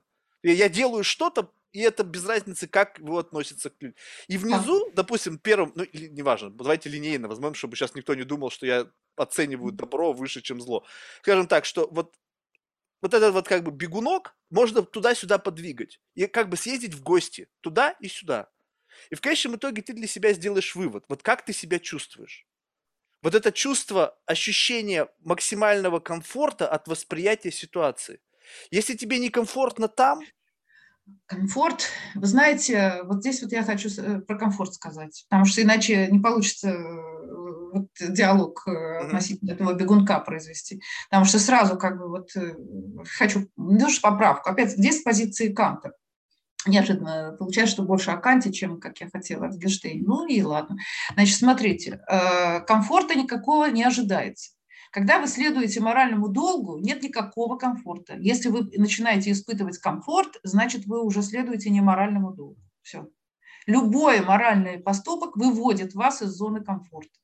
Просто это надо иметь в виду. И вы руководствуетесь только тем, э, что диктует вам ваша добрая воля, и больше ничем. Но при этом Кант еще и предупреждает, что ни у какого человека никогда нет гарантии, что он действительно руководствуется исключительно доброй волей, а не чем-то так другим, выгодой, страхом там, и прочими страстями. Но, по крайней мере, некое понимание да, вот у нас тут выстраивается. Что да, но у этого любого решения есть некий градиент. Ну, скажем так, что вы сделали что-то правильное, но ведь это не означает, что кто-то бы другой не сделал более правильно, чем вы. Не, по Канту э, все там как... Вот по Сартру, смотрите, отвечая на ваш вопрос, э, по Канту э, любые два человека Э, со мной некоторые спорили, что вот Канта можно по-другому прочитать, но я этот вопрос очень долго зондировала среди кантоведов и, в общем, пришла к твердому убеждению, что моя интуиция здесь была правильная, я сейчас ее озвучу. То есть по Канту два человека, любых, оказавшись в определенной ситуации, требующей морального решения, да, будут, должны принять одно и то же решение.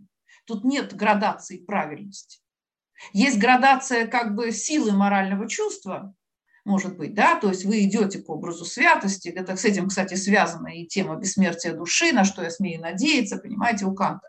Вот. Э, но если говорить о правильности, да, тут не может быть выбора, потому что вы же подставляете формулы, и все. И вы, и другой, и третий, и пятый, и десятый знают, что нельзя лгать. Вот. Э, вот, например, Шарапов в фильме «Место встречи изменить нельзя», когда там э, Жеглов подсовывает кошелек карманнику, совершил подлог, практически ложь, да, но решил зато проблему. Да. Шарапов, как же так, он был в полном шоке, так нельзя, мы должны быть честными, мы должны быть, то все. И даже сам карманник был возмущен. Как это так? Это же предело. Вот я об этом градиенте и говорю, вот, что совершая одно и то же действие, люди будут воспринимать его по-разному. Вы сказали, что вот чувство правильно всегда сопряжено, нет, то есть они, нету, это, не присутствует нет, нет, комфорта. Они держатся, нет, они держатся разных моральных точек зрения. То есть э, Шарапов, он как раз здесь проявляет вот эту позицию кантовскую чисто, да, что что бы ни было, да, это пусть этот карманник еще там 100 тысяч человек обчистит, мы не имеем права совершать подлог. Мы должны его поймать. Это честно. понятно. Это-то понятно. Я имел в виду а сейчас как раз... Из другой системы морали, утилитаристской, которая звучит так, надо как бы поступать так, чтобы максимальное количество людей получило максимум удовольствия. А или... теперь при... а давайте теперь рассмотрим ситуацию, когда они оба приняли одно и то же решение. Ну, Две разные позиции. Ну, скажем так, что, скажем так, что Жеглов принял позицию более моральной, как бы вот, ну, по крайней мере, по моему ощущению, что нельзя все-таки подсовывать кошелек, даже если человек плох, потому что все-таки это нарушает закон. Да. Соответственно, они приняли одно и то же решение. Но Жеглов его принял, и для него это был компромисс, сделка с собой он понимает, что его нужно посадить любой ценой, но в силу того, что на него влияет вот это вот давление извне в рамках большой морали, он это делает, и он остается в долгу. Он, наверное, потом пошел пить, там, не знаю, там, поругался со своими близкими. А э, кто там второй-то был, выше из головы? Шарапов. А Шарапов, он принял эту ситуацию как должное. У него не было никакого эмоционального всплеска. Он пошел домой, и у него был обычный вечер. А, вот, ну, вот там, о чем там, речь. Там, вот, вот бы, как бы градиент, да, вот этот вот. Смотрите, э, опять же, ведь вопрос мотивации. Вот если э, речь о том, что они сделали в какой-то ситуации одно и то же, но с, но с разных этических установок, может такое совпадение случайно состояться.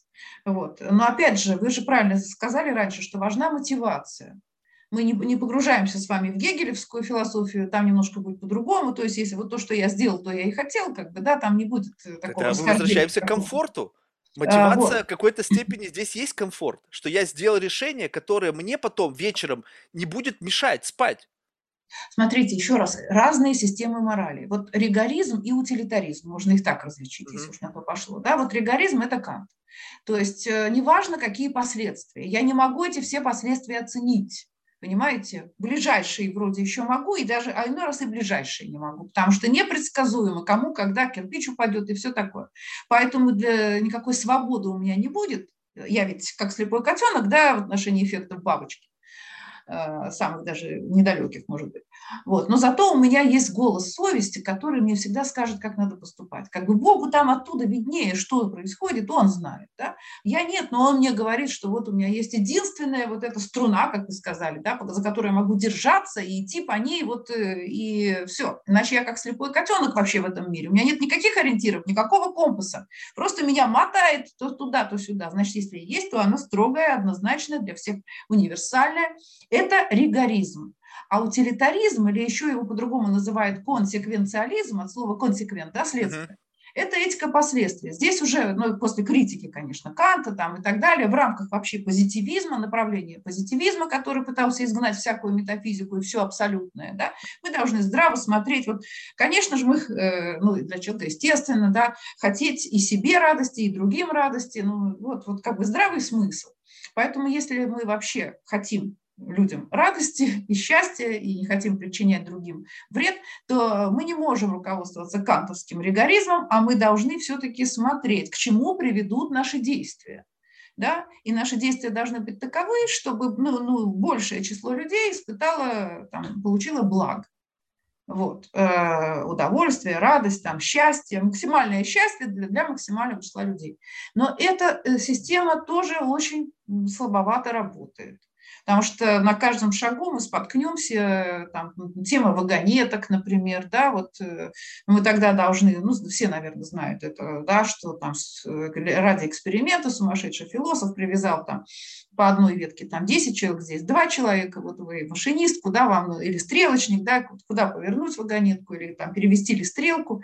И мы все понимаем о моральности э, как бы поступка, если мы все-таки будем давить двух, а не десятерых, что-то не то опять, понимаете? Снова сваливаемся в, ригоризм. Так что все это не так просто. Любая этическая система оказывается с дырками. Вот какую ни возьми. Поэтому снова возвращаясь к Wittgensteinu, да, вот э, получается, что мы находим какие, что, мы, что вот мы ситуативно ищем э, какой-то способ сказать о том, что сейчас происходит. Кому-то это совершенно ясно. А если кому-то не ясно, то тому, кому ясно, совершенно ясно, что им напрасно не ясно, что они ошибаются. Мы не можем сказать, что они тоже правы. Никак мы не можем. Но не получается у нас с ними найти общий язык. А вот почему? Смотрите, э, это самый больной вопрос э, и для нас, и для них. Но иногда, иногда это непонимание связано с тем, что мы недоразобрались э, на уровне как раз тривиальном. Вот. Э, для начала, вот как, когда мне приходится вести какие-то дискуссии на острые темы, э, очень надо аккуратно, по шажочкам сначала разобраться в чисто тривиальных вопросах. Потому что меня иногда эти люди заведомо подозревают в том, что я не делала и не собиралась, и в мотивациях, которых у меня в помине нет. Они абсолютно убеждены, что у меня есть эти мотивации, и страшно удивляются, когда говорят, а с чего вы взяли? Да, да, да, да, да, да. Да, и тут понятно, что просто они так решили.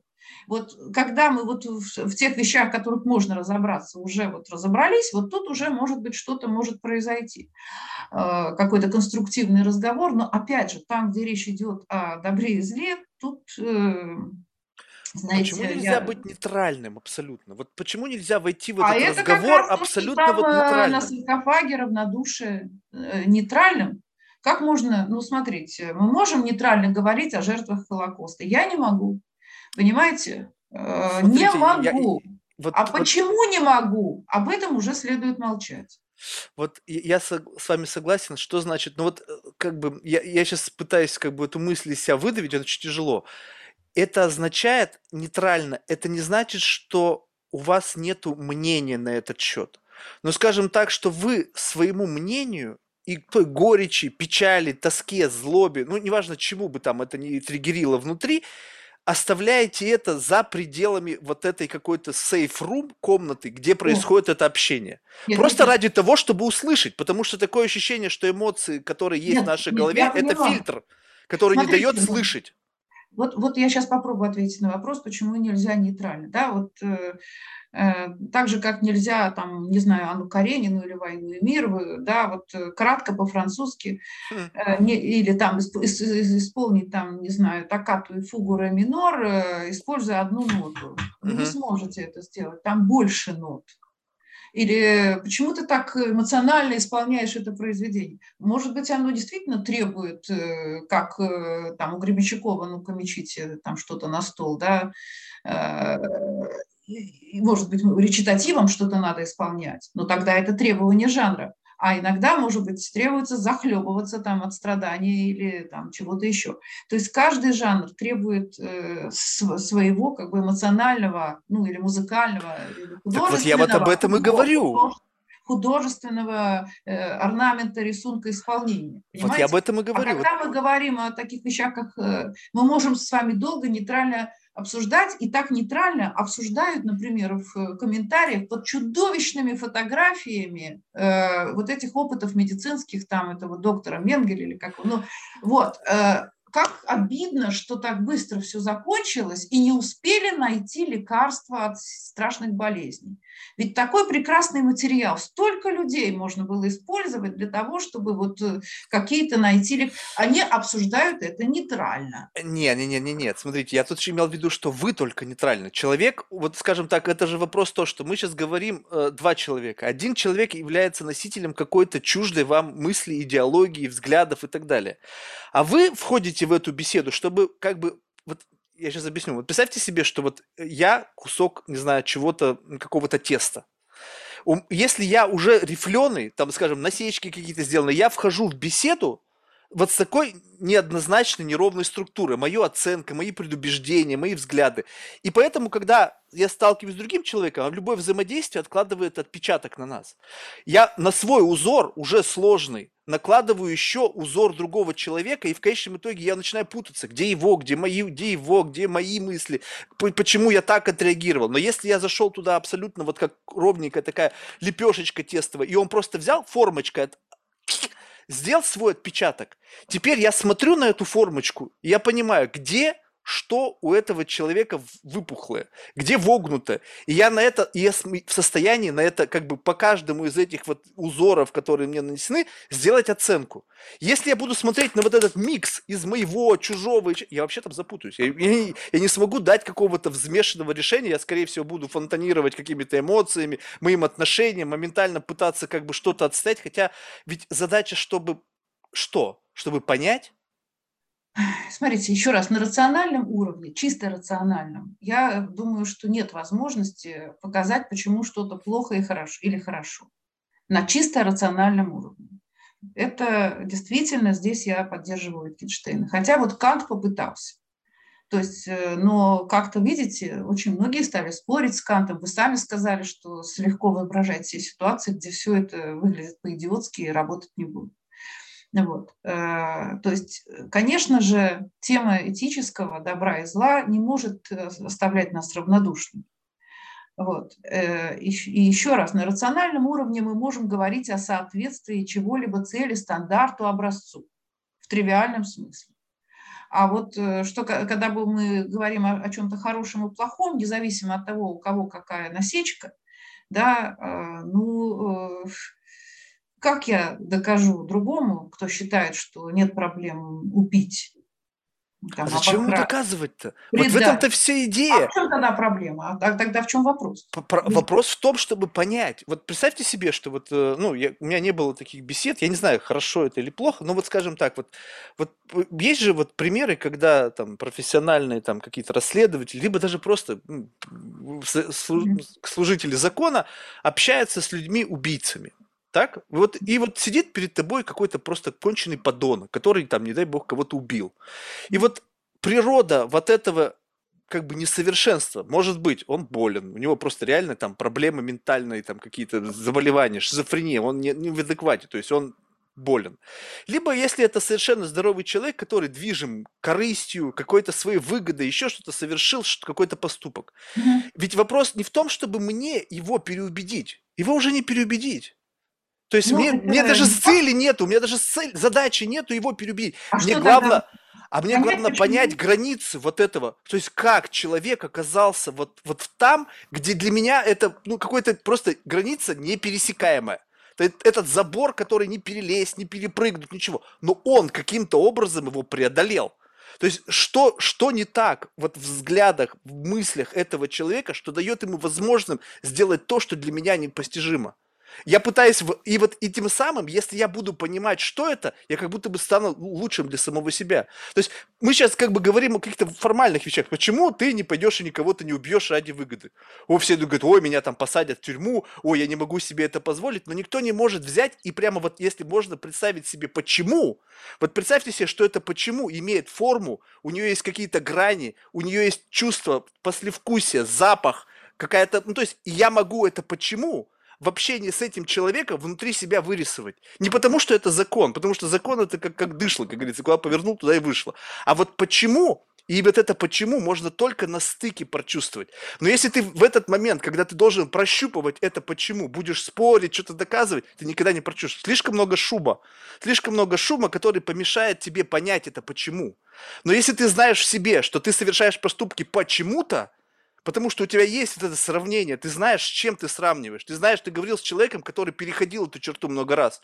Ты понимаешь, что ты это не можешь делать, но ты вообще не с ним вычленен это. И каждый твой поступок ты совершаешь почему-то, а не потому, что вот как-то так вышло. То ты, такое ощущение, что ты как бы становишься хозяином в своей голове ты управляешь своей жизнью, ты не двигаешься на вагонетке и пролетает мимо тебя какие-то события, кто-то переводит стрелки, ты просто тут оказался здесь, а потом как бы оказывается, что а, а где я принимал решение? И принимал ли я решение, основываясь на чем? на каком-то странном чувстве непонятном для себя, либо у меня было четкое основание, что вот так я не делаю по вот этому, вот этому и вот этому. Вот когда вы говорите, я делаю так, потому что э, вот это, вот это, вот это, вы, конечно, хозяин своей жизни, но, опять же, это чисто рационально. Вот э, если вы очень толковый инженер, к примеру, mm-hmm да, а рядом с вами там и лохи какие-то тоже пытаются там какие-то гайки закручивать. Э, вы говорите, нет, это не так надо сделать. Я говорю, а почему? И вы говорите, потому-то, потому-то, потому-то, и они все, типа, делаем, хозяин. Угу. Вы показали, что вы хозяин, потому что вы знаете, как сделать то, что надо сделать. Когда речь идет о этическом, и вы тут почему-то говорите, это я делаю, потому что А. Обращаемся к вашему А это А, на чем оно висит? Вот Wittgenstein по этому поводу и говорит, что когда я обращаюсь к тому, что побуждает меня что-либо делать, я с изумлением убеждаюсь, что здесь вообще нет ничего, никакой мысли. Да, но у кого-то это есть. Тот ведь кто-то, кто другой сделал противоположный вам поступок, ведь у него что-то там было, нет, что нет, позволило а, ему смотрите, сделать это. Вот здесь я, скажем, опять же, такой э, ригорист, и Э, исхожу из того, что есть такая система, да, согласно которой зло – это недостаток добра. То есть, э, ну вот Августин как раз боролся с манихейством в свое время, который считал, что зло фундаментально, то есть у злого человека могут быть свои мотивы, да, я совершу зло, но э, Августин, когда он принял окончательно христианство, он как бы стал сильно-сильно сопротивляться манихейству. То есть что такое зло? Зло – это то, что мы оцениваем с позиции добра. Угу. Вот нехватка добра, нарушение нормы, понимаете? И тогда получается, что если кто-то э, действует нечто, э, действует не так, как вот не с позиции морали, то он просто игнорирует мораль. У него может быть мотивация, но уже совершенно не этическая. А он хочет, например, э, не знаю, Э, вытащить деньги из банка. Правильно, получается, что недостаток добра в нем делает для него возможным совершить неэтический поступок. Если вы осознаете, что вы не можете это сделать даже в рамках корысти, вы для себя можете оценить, что вас в этом конкретном случае добра больше, чем в нем. Может я... быть, но я не могу объяснить, почему. Понимаете? Вот, вот а, это, это... а зачем это объяснять? Ну, то есть, вот вы ну, смотрите на, на стакан ну, с наполненной водой. хозяином жизни, как вы только что говорили. Но я здесь не могу, вот все мое хозя... как бы хозяйничание в жизни здесь, оказывается, что лишь в том заключается, что я понимаю, что вот у меня есть некий навигатор, но он как бы лично мой, Кант тоже ведь об этом говорит, да, вместо того, что я руководствуюсь там скрижалями или Нагорной проповедью или заповедями, да, я как бы как человек осознаю, что я сам законодатель своей собственной воли. То есть, по сути дела, да, вот э, некоторые неправильно прочитывают э, и вот этот религиозный контекст, что Бог нам что-то такое вот накрутил в голову. Нет, он же как бы создал, опять же, в религиозных метафорах, подчеркиваю, никакой проповеди, да, э, Бог создает человека по своему образу и подобию, подобию, в отличие от всего прочего мира. То есть весь мир, да, который Кант обозначил как существующий в порядке природы, да, то есть подчиняется закону сразу же, да, не выбирает. Никто не выбирает, ни подсолнух, ни леопард. Человек сам выбирает, как ему жить.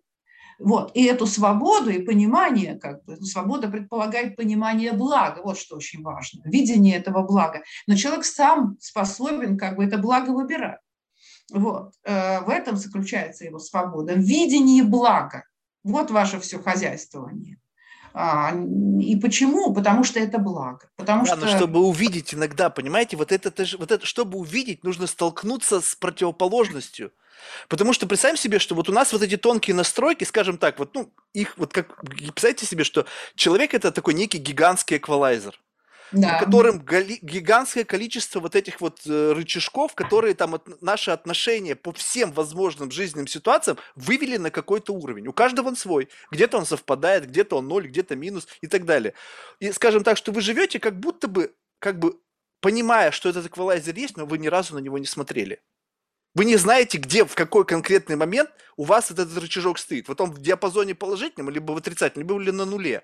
И только столкнувшись с какой-то жизненной ситуацией и посмотрев, вот как именно в этом случае настроен эквалайзер у другого, вы можете понять, а где ваш. И тогда в состоянии вот этого как бы некого ощущения четкого понимания, что я в этой ситуации реагирую так, и как бы условно вернемся к, вот, к тому, что это некая мистическая реакция, да, то есть каким-то образом я реагирую на это вот так. И так это у меня сложилось. А у другой человек, у него с мистическим образом этот эквалайзер на другой уровень выведен. Он как бы постоянно в минусе у него. Это, это дает мне понимание самого себя. Но если я Ну, не с этим знаю... я не спорю, с этим я не спорю. Это может действительно способствовать. А через понимание самого себя И можешь Может- быть хорошим примером, будь ужаса- ужасающим предупреждением. Есть же такая. Да, и если Правда. ты понимаешь, одно дело хорошо, радоваться хорошему. То есть, Ой, я здесь хороший человек. Ну и вроде как бы ты себе галочку поставил. А представьте, если столкнуться с тем, что ты плохой. Вот ты смотришь, а кто-то поступает лучше, чем ты. В этой ситуации каждый раз. И вот я с таким в жизни очень часто сталкиваюсь. Я вижу людей, которые, ну, очевидно, лучше, чем я в отношении там с кем-то, там, знаю, с родителями, там, знаю, с близкими. И я начинаю это чувствовать. И я как бы, исходя из этого, делаю осознанный выбор. А стоит ли мне поменять этот эквалайзер? Если он природой как-то так, может быть, ну, какая-то сломанная деталь попалась мне, бракованный я по жизни. Но ведь в моих силах эту штуку подвинуть, либо не в моих. И тут я уже начинаю думать, если, а, а нужно ли мне вообще это? Будет ли мне для этого какое-то, ну, не знаю, позитивное какое-то решение? Буду ли я чувствовать себя комфортно? Не изменится ли моя жизнь в худшую сторону? Вывел я на новый уровень от эквалайзера, у меня вся волна поползла, вообще другая жизнь стала, я другим человеком стал. И это какой-то дает какую-то точку входа. Потому что если жить как бы на автомате, то есть вот как условно, раз предустановки, и еще эти предустановки под воздействием социальных медиа, информационного поля, социокультурной среды, общества, с которым ты общаешься, вне зависимости от тебя, начинает плавать. Раз, и какое-то безотносительно твоего желания что-то просело. И ты только осознаешь только тогда, когда ты сталкиваешься ситуа- с этой ситуацией. А большинство людей в силу того, что, видимо, времени нету, либо желания вкопаться в себе, они просто пролетают. У них эти установки, они, знаете, как это, на аквалайзер нажимаешь кнопку, и они поплыли сами по себе. Так, а ты вот эту штуку двигаешь, либо кто-то другой. И вот моя личная вот взгляд на эту ситуацию, почему, допустим, я как бы вот каким-то образом даже тяготею к границам, не знаю, безумия, плохого, чего-то еще что-то, чтобы понять, где они проходят. Где они для меня проходят. Потому что они у каждого свои. Но только понимая границы, ты знаешь, что не так с тобой. По большому счету, я думаю, ну вот э, хорошо, у вас э, сложилось вот такое представление. Но я тогда скажу о своем, какое у меня. Да-да-да. Вот. Мое глубокое убеждение, что наше представление действительно о мире очень, скажем, ну как, а, что-то мы прекрасно понимаем, да, э, и вроде как хорошо ориентируемся в чем-то, знаем, как жить э, вроде бы в некоторых случаях. Но по большому счету, да, все-таки есть границы, конечно, тому, что мы можем знать, познавать и так далее. И хотя мы не можем, здесь я поддержу Wittgensteina, э, даже поставить вопрос правильно о том, что вот каков смысл там всего нашего бытия, и, соответственно, в чем же на самом деле заключается добро, по большому счету, не частно-локально, когда мы договариваемся, не психологически, то, что вот мы можем на уровне здравого смысла, а универсально, вот универсальное добро, вот есть это, да, то есть вот мы, люди, склонны как бы к некоторым универсальным понятиям, универсальным ценностям. Вообще, что такое мир, по большому счету, почему он есть, что его привело к существованию, а это, в принципе, ну, тайна. Но мы даже вопрос не можем поставить, у нас нет для этого языка.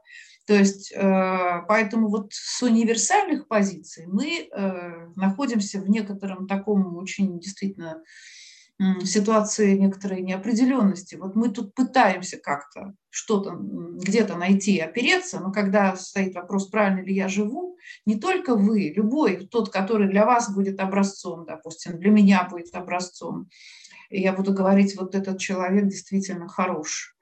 Если это практически легкое, ну, я могу дальше стремиться, совершенствовать свою там технику музыкальную, еще какую-то технику в логике той же самой, да, решать все более сложные там теоремы, доказывать и так далее, переходить с одного уровня там э, семантики, логики предикатов на другой, это, это все совсем другая история. А если как бы вот я вижу этические какие-то образцы, то здесь любой человек на любой ступени, он может э, как-то для нас опять понятно, как-то каким-то загадочным образом, что никто не может считать себя совершенством. Может быть, каждый из нас полностью провалился в этой жизни.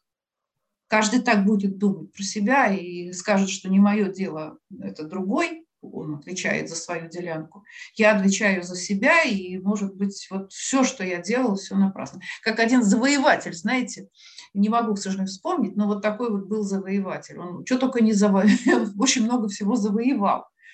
Э, всю жизнь он там чего-то разбивал, вот эти свои как бы милитаристские программы. И когда жизнь его подошла к концу, он оставил одну только фразу потомкам. Жизнь прошла напрасно. Вот он видел в этом свое как бы предназначение, но в конце жизни был глубоко разочарован, что ничего. А что он хотел? К сожалению, это он не написал. Вот как следовало бы прожить, чтобы не прошла напрасно. Вот об этом ты когда вот в этом есть весь поиск, что для того, чтобы понять, что твое, ты должен от, от, как бы от, отфильтровать, отшелушить то, что не твое. А вот ты не можешь это не по- сделать, не общаясь с другими людьми, для того, чтобы понять вот эту разницу. То есть ты внутри себя, какой бы ты ни был там увлеченный там своим самокопанием, ты не можешь видеть разницу. Ну, то есть, как бы для тебя это все твое, твой мир, твои мысли, твои фантазии. Но только на стыке чего-то не твоего, если ты сознательно будешь на это смотреть, ты можешь отшелушить вот эти вот мнимые цели, которые насажены тебе, и тебе они кажутся твоими, и мнимые идеалы, мнимые ценности, мнимые вообще все что угодно. Ну да, конечно, но тут, тут не просто как бы мне нужно смотреть, как это у другого, это просто как один из случаев, частный случай. Но мне нужно пробовать жить, да, вот, например, да. я вообразила, что я скульптор, я как бы, да, или вот меня в свое время засунули там в музыкальное училище, да, это твое, я говорю, не, не мое, не хочу, но вот я сразу почувствовала, что это не мое. То есть вот, я думаю, действительно, в этом отношении у каждого человека какой-то внутренний навигатор есть. То есть э, как-то мы чувствуем, вот так же, как мы выбираем партнера, что вот э, можно, в принципе, хороший человек во всех отношениях, все замечательно, красавец, умница, что меня не устраивает, непонятно, но вот не мое.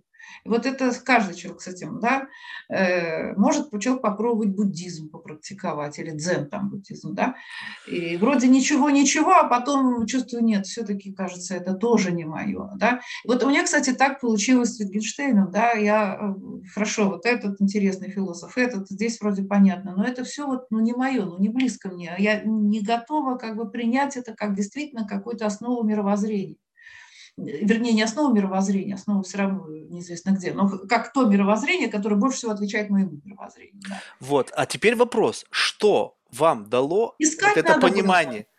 Нет, ну вот это вот, вот, а что это за штука-то, которая дала вам осознание того, что это ваше?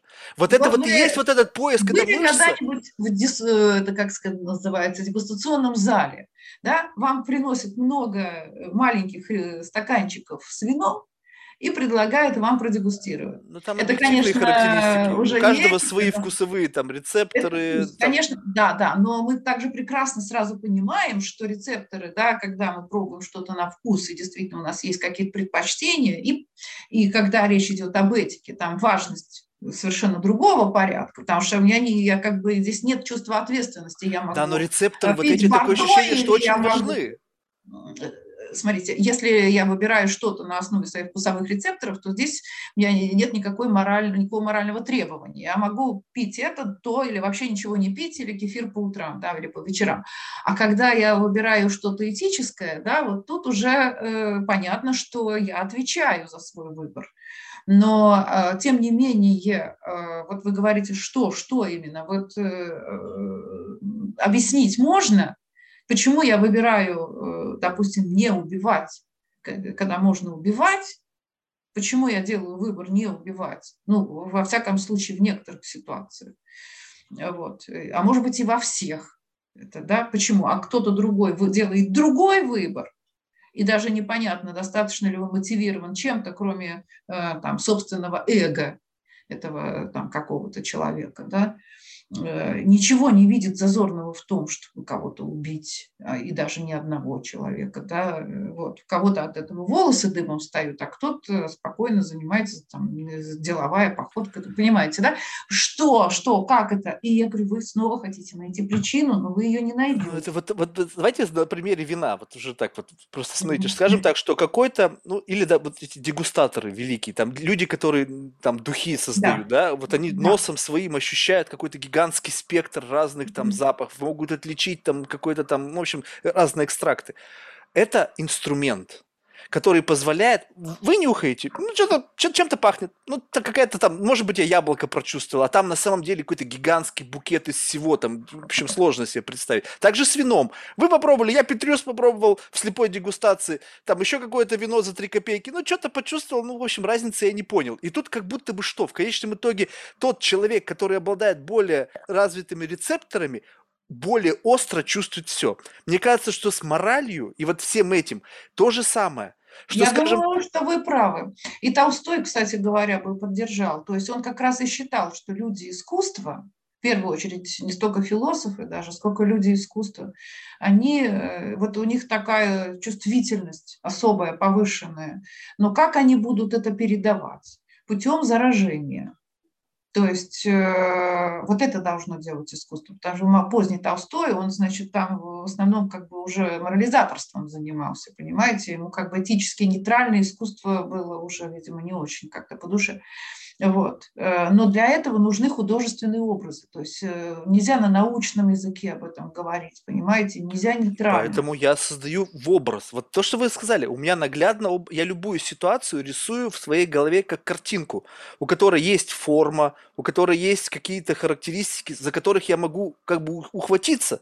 Потому что если мы рассматриваем ситуацию с позиции как бы только какого-то... Ну, то есть чтобы с чем-то работать, это что-то должно быть. То есть вот когда вот я вижу человека, может быть, это опять же прозвучит цинично, я вижу человека мучающегося, переживающего какое-то событие, травму, эмоцию, еще что-то. Я говорю, опиши, с чем ты сейчас борешься. 90% людей не могут описать, в чем проблема. Ну, то есть, как бы проблема, кто-то ушел из жизни, ну окей. Что же, никто из жизни никогда не уходил. Ну, то есть опиши в деталях, вот именно что на самом Для конечном... этого требуется большое искусство, не каждый может. Даже Поэтому... очень сильные переживания человека, некоторые вот испытывая колоссальные переживания, не в состоянии облечь это в слова. А вот это, мне кажется, как только а чтобы облечь это в слова, это нужно нарисовать и потом просто описать. Вот у меня в детстве была проблема с дислексией. Мне нужно было, мне сложно было выразить свою мысль. Но как только я эту мысль рисовал, я на нее смотрел в своем воображении и описывал. Представьте себе, что вот сейчас взять какого-нибудь там, не знаю, аборигену, сказать, опиши мне MacBook. Ну вот своими словами, а он его никогда в жизни не видел. Ну как он его пишет? Да никак. А если представить перед ним этот MacBook и сказать, описывай – и он начнет так, у него есть черная рамка, может быть своим языком, но по крайней мере это эфемерное что-то будет выглядеть конкретно, и ты можешь это описать. А теперь, когда ты это описал, это твое, ты это понимаешь, ты это можешь крутить, вертеть, как 3D-картинку. Ты можешь взять и просто снизить значимость этого до ну какой-то незначительной, либо наоборот раздуть до невероятных обштагов. Ты с этим можешь работать. Но когда это что-то эфемерное, какая-то куча каких-то там эмоций, переживаний, чувств и так далее, с этим невозможно работать. И, и это, как правило, драйвит к неправильным решениям, к заблуждениям, к ошибкам и так далее. А чтобы вот это все как бы вот научиться вот до такому уровню, нужно практиковаться вот разные способы того, как, как ну, только через рационализацию. Но не смысл того, что все можно рационализировать, а на пути к, на, по пути к рационализации создаются инструменты. Вот эти самые щупальцы реальности, которые позволяют тебе вот этот образ создавать. Как бы вот из вот этого хаоса, путем давления с нужной стороны, формировать этот образ и понимать, вот это, это. Я обманул человека, и сейчас вот эта штука, которую я чувствую, она выглядит вот так. И когда ты понимаешь, что, с чем ты имеешь дело, вот эта боль, страдание, вина, она у всего есть этого форма. Представьте себе, вот эти артефакты, они стоят вот у меня на полке, и вот, допустим, артефакты вины там у меня, есть отдельная полка. И теперь я знаю по каждому конкретному случаю, в чем моя вина. То есть, по сути, это такая некая как бы ну, признание самому себе в том, что произошло. Но только в виде какой-то конкретной формы. И тогда жизнь становится проще и честнее к самому себе. Потому что ты знаешь всю, вот эту всю свою подноготную, знаешь вот эти все свои какие-то тайные, не знаю, там, ощущения в своей голове. И, соответственно, когда в следующий раз ты принимаешь какое-то решение, и ты уже, вот это странное ощущение, я встал все ловить, что ты еще не совершил, ты еще не сказал, но в силу того, что ты знаешь, каково будет послевкусие от содеянного, ты в этот момент можешь уловить себя и сказать, не-не-не, я знаю, что сейчас будет. Я знаю, что сейчас это необратимо вылетит это слово, и я знаю, что, к чему оно приведет. Потому что вот у меня артефакт этого, он уже каждый раз одно и то же. И тогда ты как будто бы, это какая-то тонкая навигация начинается. Не знаю, может быть, я нафантазировал это все и выдумал. Ну, нет, в этом, наверное, есть резон. Смотрите, по поводу того, что говорить, э, вот тут э, у нас дискуссия с э, моим коллегой и другом Владимиром Натановичем Порусом. Вот. Ему очень не нравится положение Wittgensteina, как раз вот я его сегодня пару раз уже вспоминала, о чем нельзя говорить, следует молчать. Вот не молчать, надо говорить, э, и пример это Шаламов, да, то есть вот, э, что это настолько чудовищно то, что там происходило, да, и вот он спокойно говорит об этих чудовищных вещах, но он как бы схватывает в языке ужас того, что там происходил. И мы только через эти рассказы колымские, да, вот можем приобщиться, опять же, тоже понять, вот, пережить э, о том же Толстой. И, в общем-то, да, это очень важно, но это художественный язык, то есть это не нейтральный. Он, э, даже если он как бы очень спокойно, так вот выдержано, без каких-то воплей, но это высочайший уровень художественности, да, когда спокойно. Вот как этот э, страшный стих, его, кажется, признали самым сильным стихом о войне, второй, э, да, ты не плачь, не кричи, что ты не маленький, ты не ранен, ты просто убит. Вот, э, знаете, да, этот uh-huh. стих ну вот э, спокойно все, очень выдержано, и волосы дыбом встают и шевелятся на голове, понимаете? Но э, да, говорить надо, но, конечно, сказать, что вот сделав себе такое собрание собственных сочинений о, о моих переживаниях, я получу тонкую как бы такую ниточку, которая поведет меня по жизни. Здесь, я думаю, нет, потому что э, ситуация каждый раз будет новая. Ну, Правильно, и вы тестируете эти штуки. Вот этот артефакт я взял, бросил в вас. И вы теперь получили какую-то мою мысль, и я смотрю, как она от вас отскакивает. Что, что вас коребит в этом? Что не так? С чем вы не соглашаетесь? Я понимаю, что мой артефакт, я ведь его слепил, руководствуясь только своими инструментами. Но я вижу, что раз и в процессе нашей беседы от этой штуки откололось что-то, кусочек он откололся, потому что именно вот он прошел через вашу как бы видение того или иной ситуации и отчепилось что-то. Он обратно ко мне на полку вернется спустя какое-то время, не сразу, с этим отломанным кусочком. Я на него буду смотреть долго, а правильно ли он отломился. Может быть, его обратно стоит приклеить. И вот в силу того, что ты прогоняешь каждый раз через разных людей, причем не, если ты будешь только через людей каких-то с позитивным видением это делать, то ты можешь тоже жить в заблуждении. Знаете, Марк, наверное, Ирена Сандлер, которая вывозила детей из польского, в польском гетто, да, э, еврейских малышей, бидонах и собак там выдрессировала. Почему-то я подозреваю, что она вот э, не вела такую картотеку. Вот. И ничего этого она не делала. У нее времени другое не было для этого. Но я думаю, что были люди, у которых было время для чего-то такого, но они, э, может быть, стояли с автоматом и караулили, чтобы эти еврейские детишки не сбегали. Поэтому я не уверена, что мы здесь можем. То есть, ну, это для кого-то, может быть, люди все-таки же не, не один к одному. Было бы неинтересно, если бы мы все были как бы... Что-то нас объединяет, что-то очень важное. Но для кого-то, может быть, действительно вот такие тренинги важны.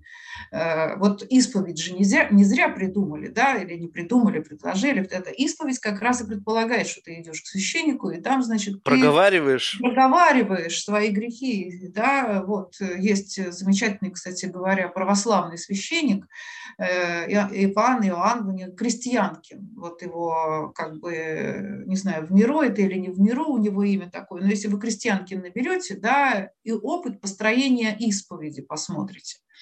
Он писал это в советское время, поэтому немножко такой дух советского чувствуется, но не от его религиозности, а от образа жизни, который он фиксирует. Да? Вот вы там бегаете, ищете, где бы купить там телевизор.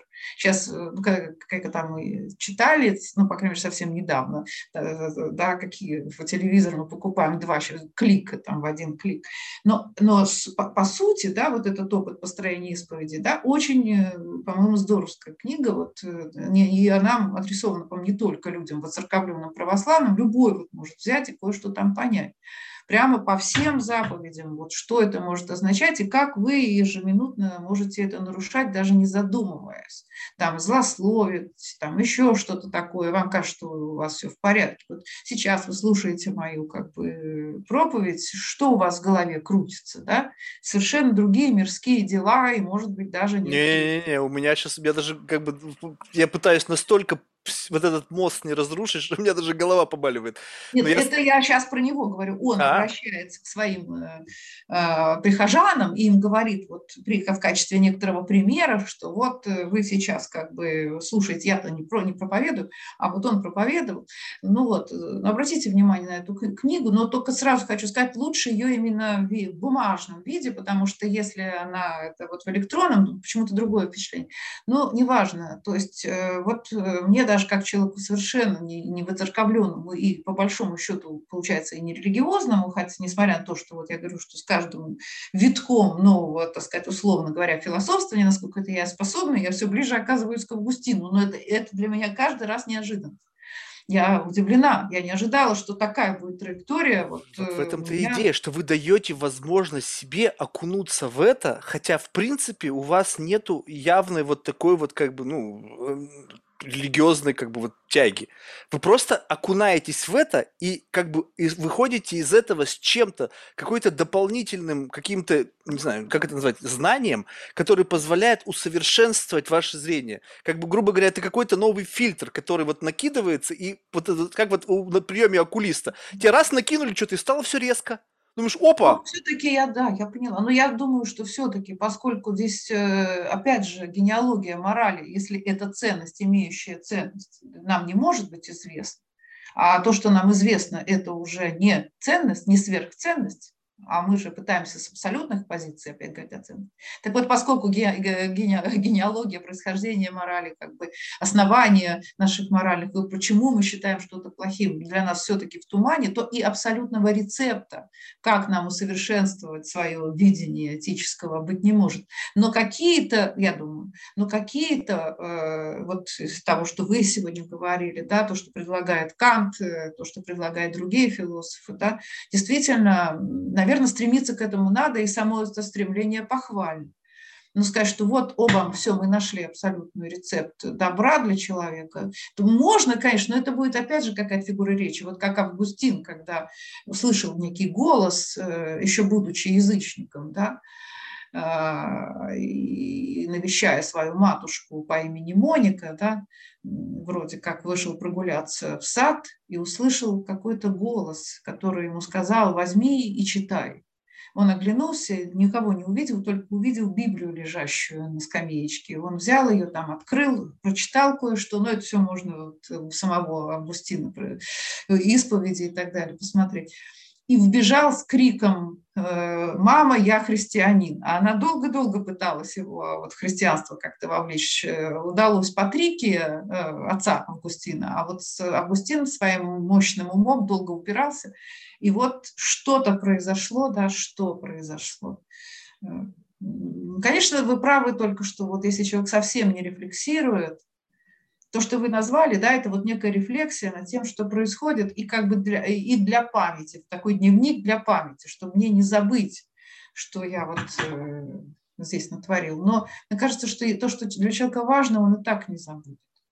А, а если даже это запишет, как Валис король говорит, Ниночка, этой минуты я не забуду никогда в жизни. А королева ему говорит, забудешь, если не запишешь. Вот. Ну, я думаю, что если это не важно, даже записанное, вряд ли оно отзовется. Важное не забудется.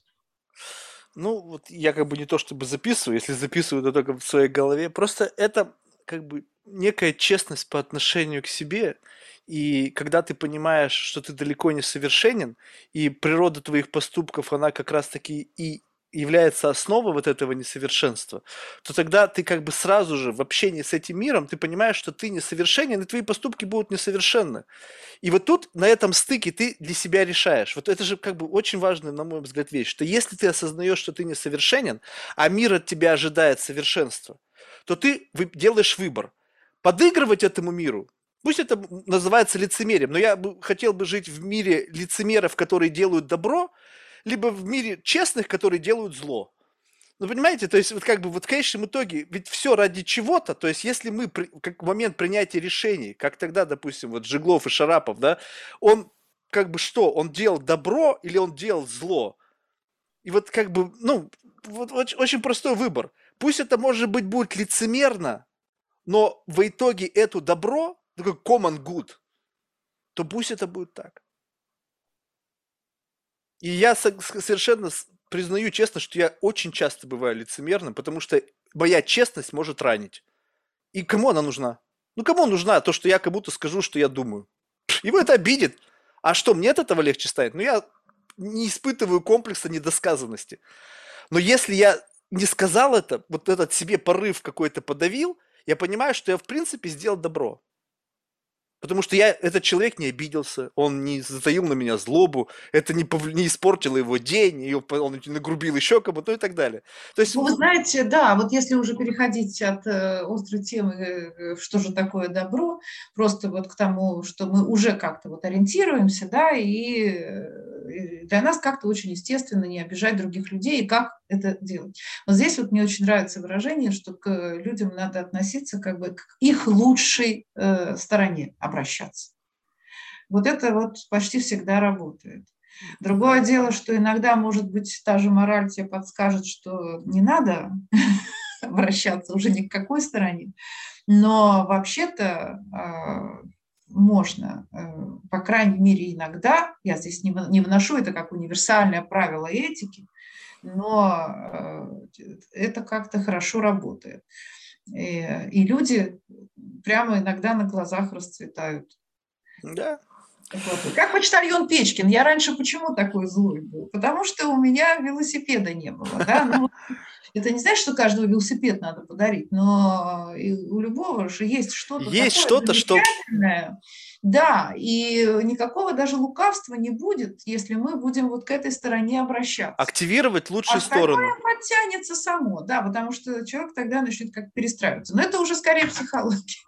Да, но видите, я пытаюсь сплести психологию и философию, потому что все-таки ну, философия – это фундаментальная вещь, такая какая-то да. более глубокая, да. а психология да. – это как будто бы инструментарий для превращения в жизнь философских идей.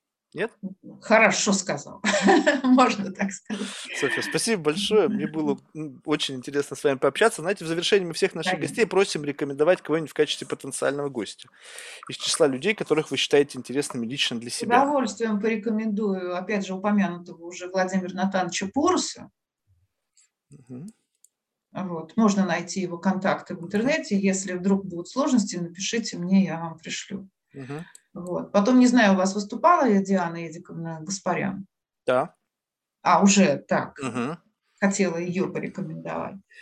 Так, кого еще? Ну вот э, Татьяна Петровна Лифинцева, вот, по телеху, она прекрасный специалист, можете увидеть ее работы, многократно процитированные, скачанные множество раз. Так, э, сходу, кого еще? Мне хочется сейчас рекомендовать всех своих коллег, понимаете?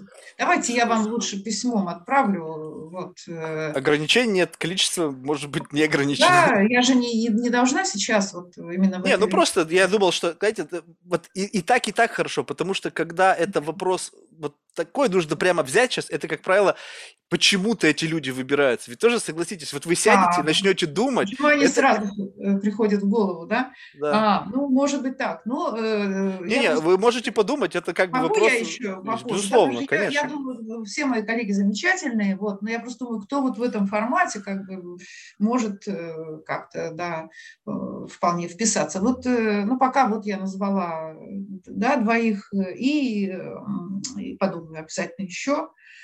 Все, спасибо большое. Э, благодарю вас за ваше время. Ну, я лично получил искреннее удовольствие от общения. Взаимно, взаимно. Было очень интересно. Удачи, держитесь. Времена непростые.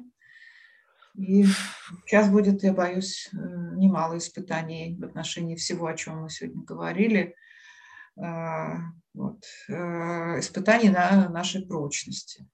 Вот это вот как раз-таки тот момент, когда вот этот вот, ну, просто, знаете, немножко опять сейчас цинично, конечно, скажу, в период хороший, вот относительно спокойный, много людей, опять же, ну, это IT-сообщество, там, еще кто-то, очень много постили в социальных медиа информацию о том, что они там медитируют, познают себя, изучают философию, психологию. Вот сейчас это идеальное время все это проверить. Вот это вот как раз-таки, когда нужно... Чтобы этого времени не было, но это не под запись, наверное. Да, я но... о вас думаю Не-не-не, это... Нет, на самом деле, как бы вопрос сейчас... Я все записываю, мне нечего бояться. Я просто имею в виду, что лучше бы этого времени не было, безусловно, но если это наступило, и это то, что, в то время, в котором мы сейчас живем, то выход... Вот, то есть сейчас строится то будущее, в котором нам жить. И реакция людей, оценка ситуаций, действия причины следственной связи, это все ляжет в основу того будущего, которое нас ждет. И если сейчас вот этот весь тот накопленный опыт, который был у людей, которые как раз якобы этим всем занимались, они сейчас в пользу. Потому что, возможно, несмотря на то, что сейчас очень плохо, будущее будет за счет вот этого накопленного опыта и знаний лучше, чем мы, чем то прошлое, из которого мы пришли в это настоящее. Посмотрим. Дай Бог. Дай Бог. Все. Всего доброго. До свидания. До свидания. Thank you.